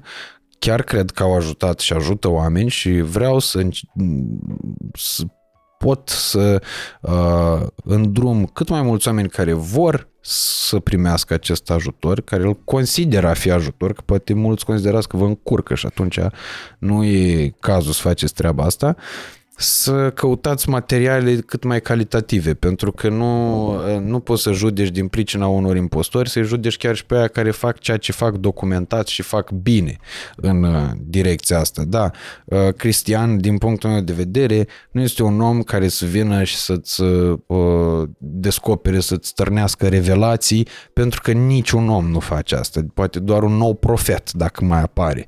Uh, și aia când o să mai apară odată, știți că se rupă, se rupă pământul, se duce nu știu ce, nuclearele vin în șapte direcții. V-am, ați văzut în podcastul cu Drece, am zis toate astea, toate teoriile astea și încă n-am sărit de la balcon. Uh, dar asta o să se întâmple, în, uh, o să vedeți. Uh, nimeni nu trebuie să facă treaba asta. Rolul materialelor pe care oamenii precum Cristian le fac gratuit în mediul online uh, sunt uh, rolul lor e să-i ajute pe oameni să înțeleagă că nu sunt singurii care trăiesc lucrurile pe care le trăiesc. Cu toții trăim în mare parte aceleași lucruri, poate sub forme diferite. Acum nu vreți să avem cu toții gagici pe care să le cheme la fel și toate să aveți bărbați să-i cheme la fel și să arate identic. Uh, la bază, cred că sunt, adică nu cred, sunt convins că sunt exact aceleași probleme. Că nu e una, dar e cealaltă, că nu e aia la altă, dai una de pe acolo, dar sunt astea pe care Cristian le-a uh, tot povestit de când uh, face uh, activitatea asta și din punctul meu de vedere, repet, cu riscul de a fi săcăitor, este unul dintre oamenii din țară care o face foarte bine. De ce? Că îți captează atenția, te liniștește și te face să te gândești din nou la niște lucruri pe care, da, le știai, par simple ca lumina zilei, dar pe care poate din uh, preconcepții nu le-ai discutat cu nimeni, ai ales să ascunzi căcatul sub preș și atunci asta nu înseamnă că el nu mai pute.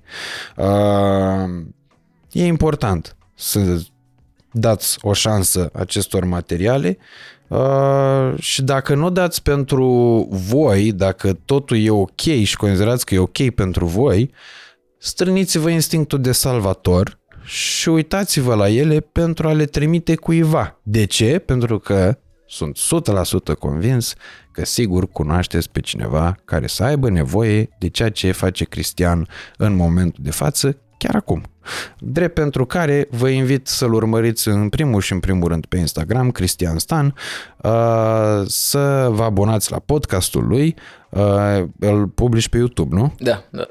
Tot Cristian Stan ai și Da, canalul da, de YouTube. da. Cristian Stan și pe YouTube.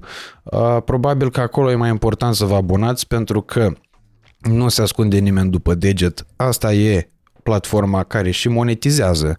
Adică voi să vă uitați, nu plătiți, dar să ne plătească niște advertiseri pentru ceea ce facem aici, că toate astea costă. Pot să fac și o mică paranteză? Da. Aici, scuze-mă. Sigur că da. Uh, am ținut minte atât de bine momentul ăla în 2018 când ne-am întâlnit noi atunci. Că a fost pentru o jumătate de oră, pe cât a fost, pentru că pentru mine personal a fost o reală inspirație să pot să stau cu cineva la masă și să pot să cunosc o persoană care face lucruri mișto.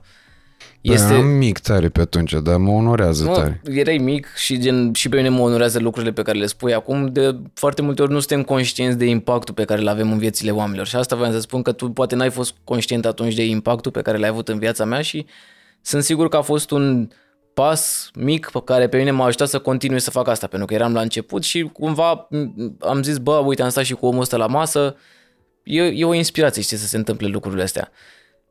La sfârșitul zilei, cred că materialele de genul ăsta, exact cum am făcut noi acum sau cum ai făcut cu toți oamenii din jur, inspiră oamenii să învețe sau să vadă că și ei la rândul lor pot să devină ex- extraordinar sau excelenți într-un domeniu, că nu e nimic special la mine sau la tine exact cum am zis înainte, că pur și simplu avem o chestie pe care o dezvoltăm cu pasiune, credem în ea, credem că ajută și o dăm mai departe oamenilor și asta ne face pe noi să fim noi înșine. Și sper din suflet, îți mulțumesc în primul rând de invitație și de șansa de a, uh, cum să zic, de a vorbi în fața audienței și a comunității tale. E, aș fi ipocrit să, să spun că nu sunt extrem de bucuros că sunt aici. De când am primit mesajul tău de, pe Instagram, mi-am trimis de Andre direct, i-am zis, mamă ce mișto, mergem la, la Radu la podcast.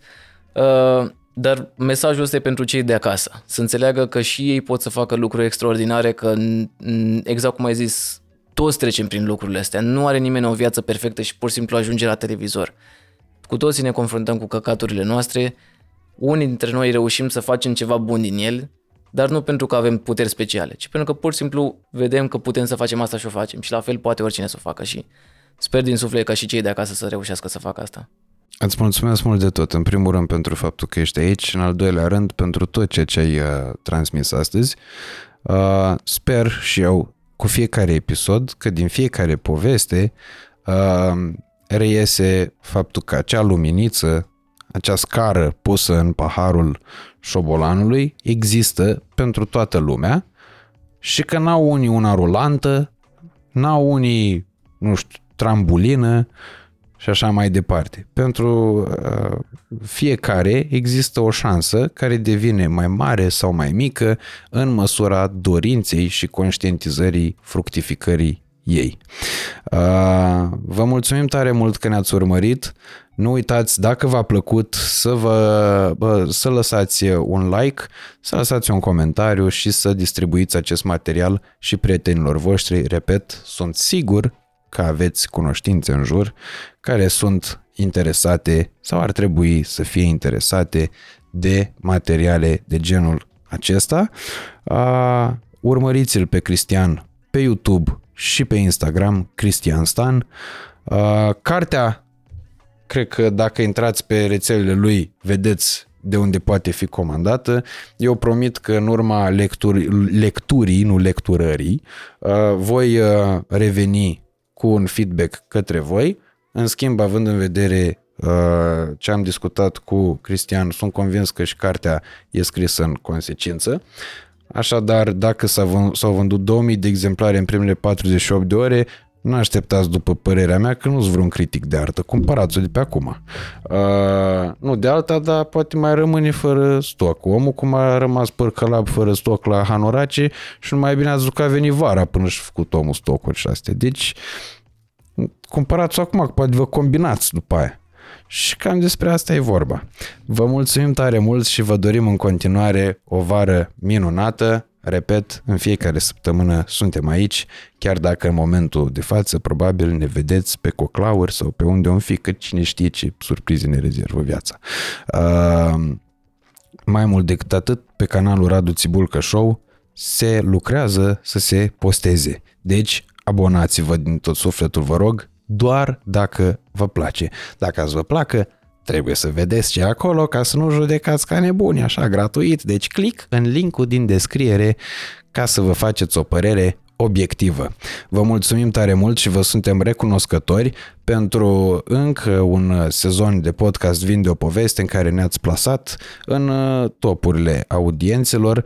E un lucru cu care ne mândrim, dar pentru care, mai presus de toate, cât de realist vorbind, vă mulțumim și de asta încercăm să vă și răsplătim cu tot efortul nostru pentru a nu scădea deloc din calitate, ci pentru a mai crește câte puțin până să ajungem să fim cei mai ciumegi. Vă mulțumim din tot sufletul și vă dorim toate cele bune. Doamne ajută!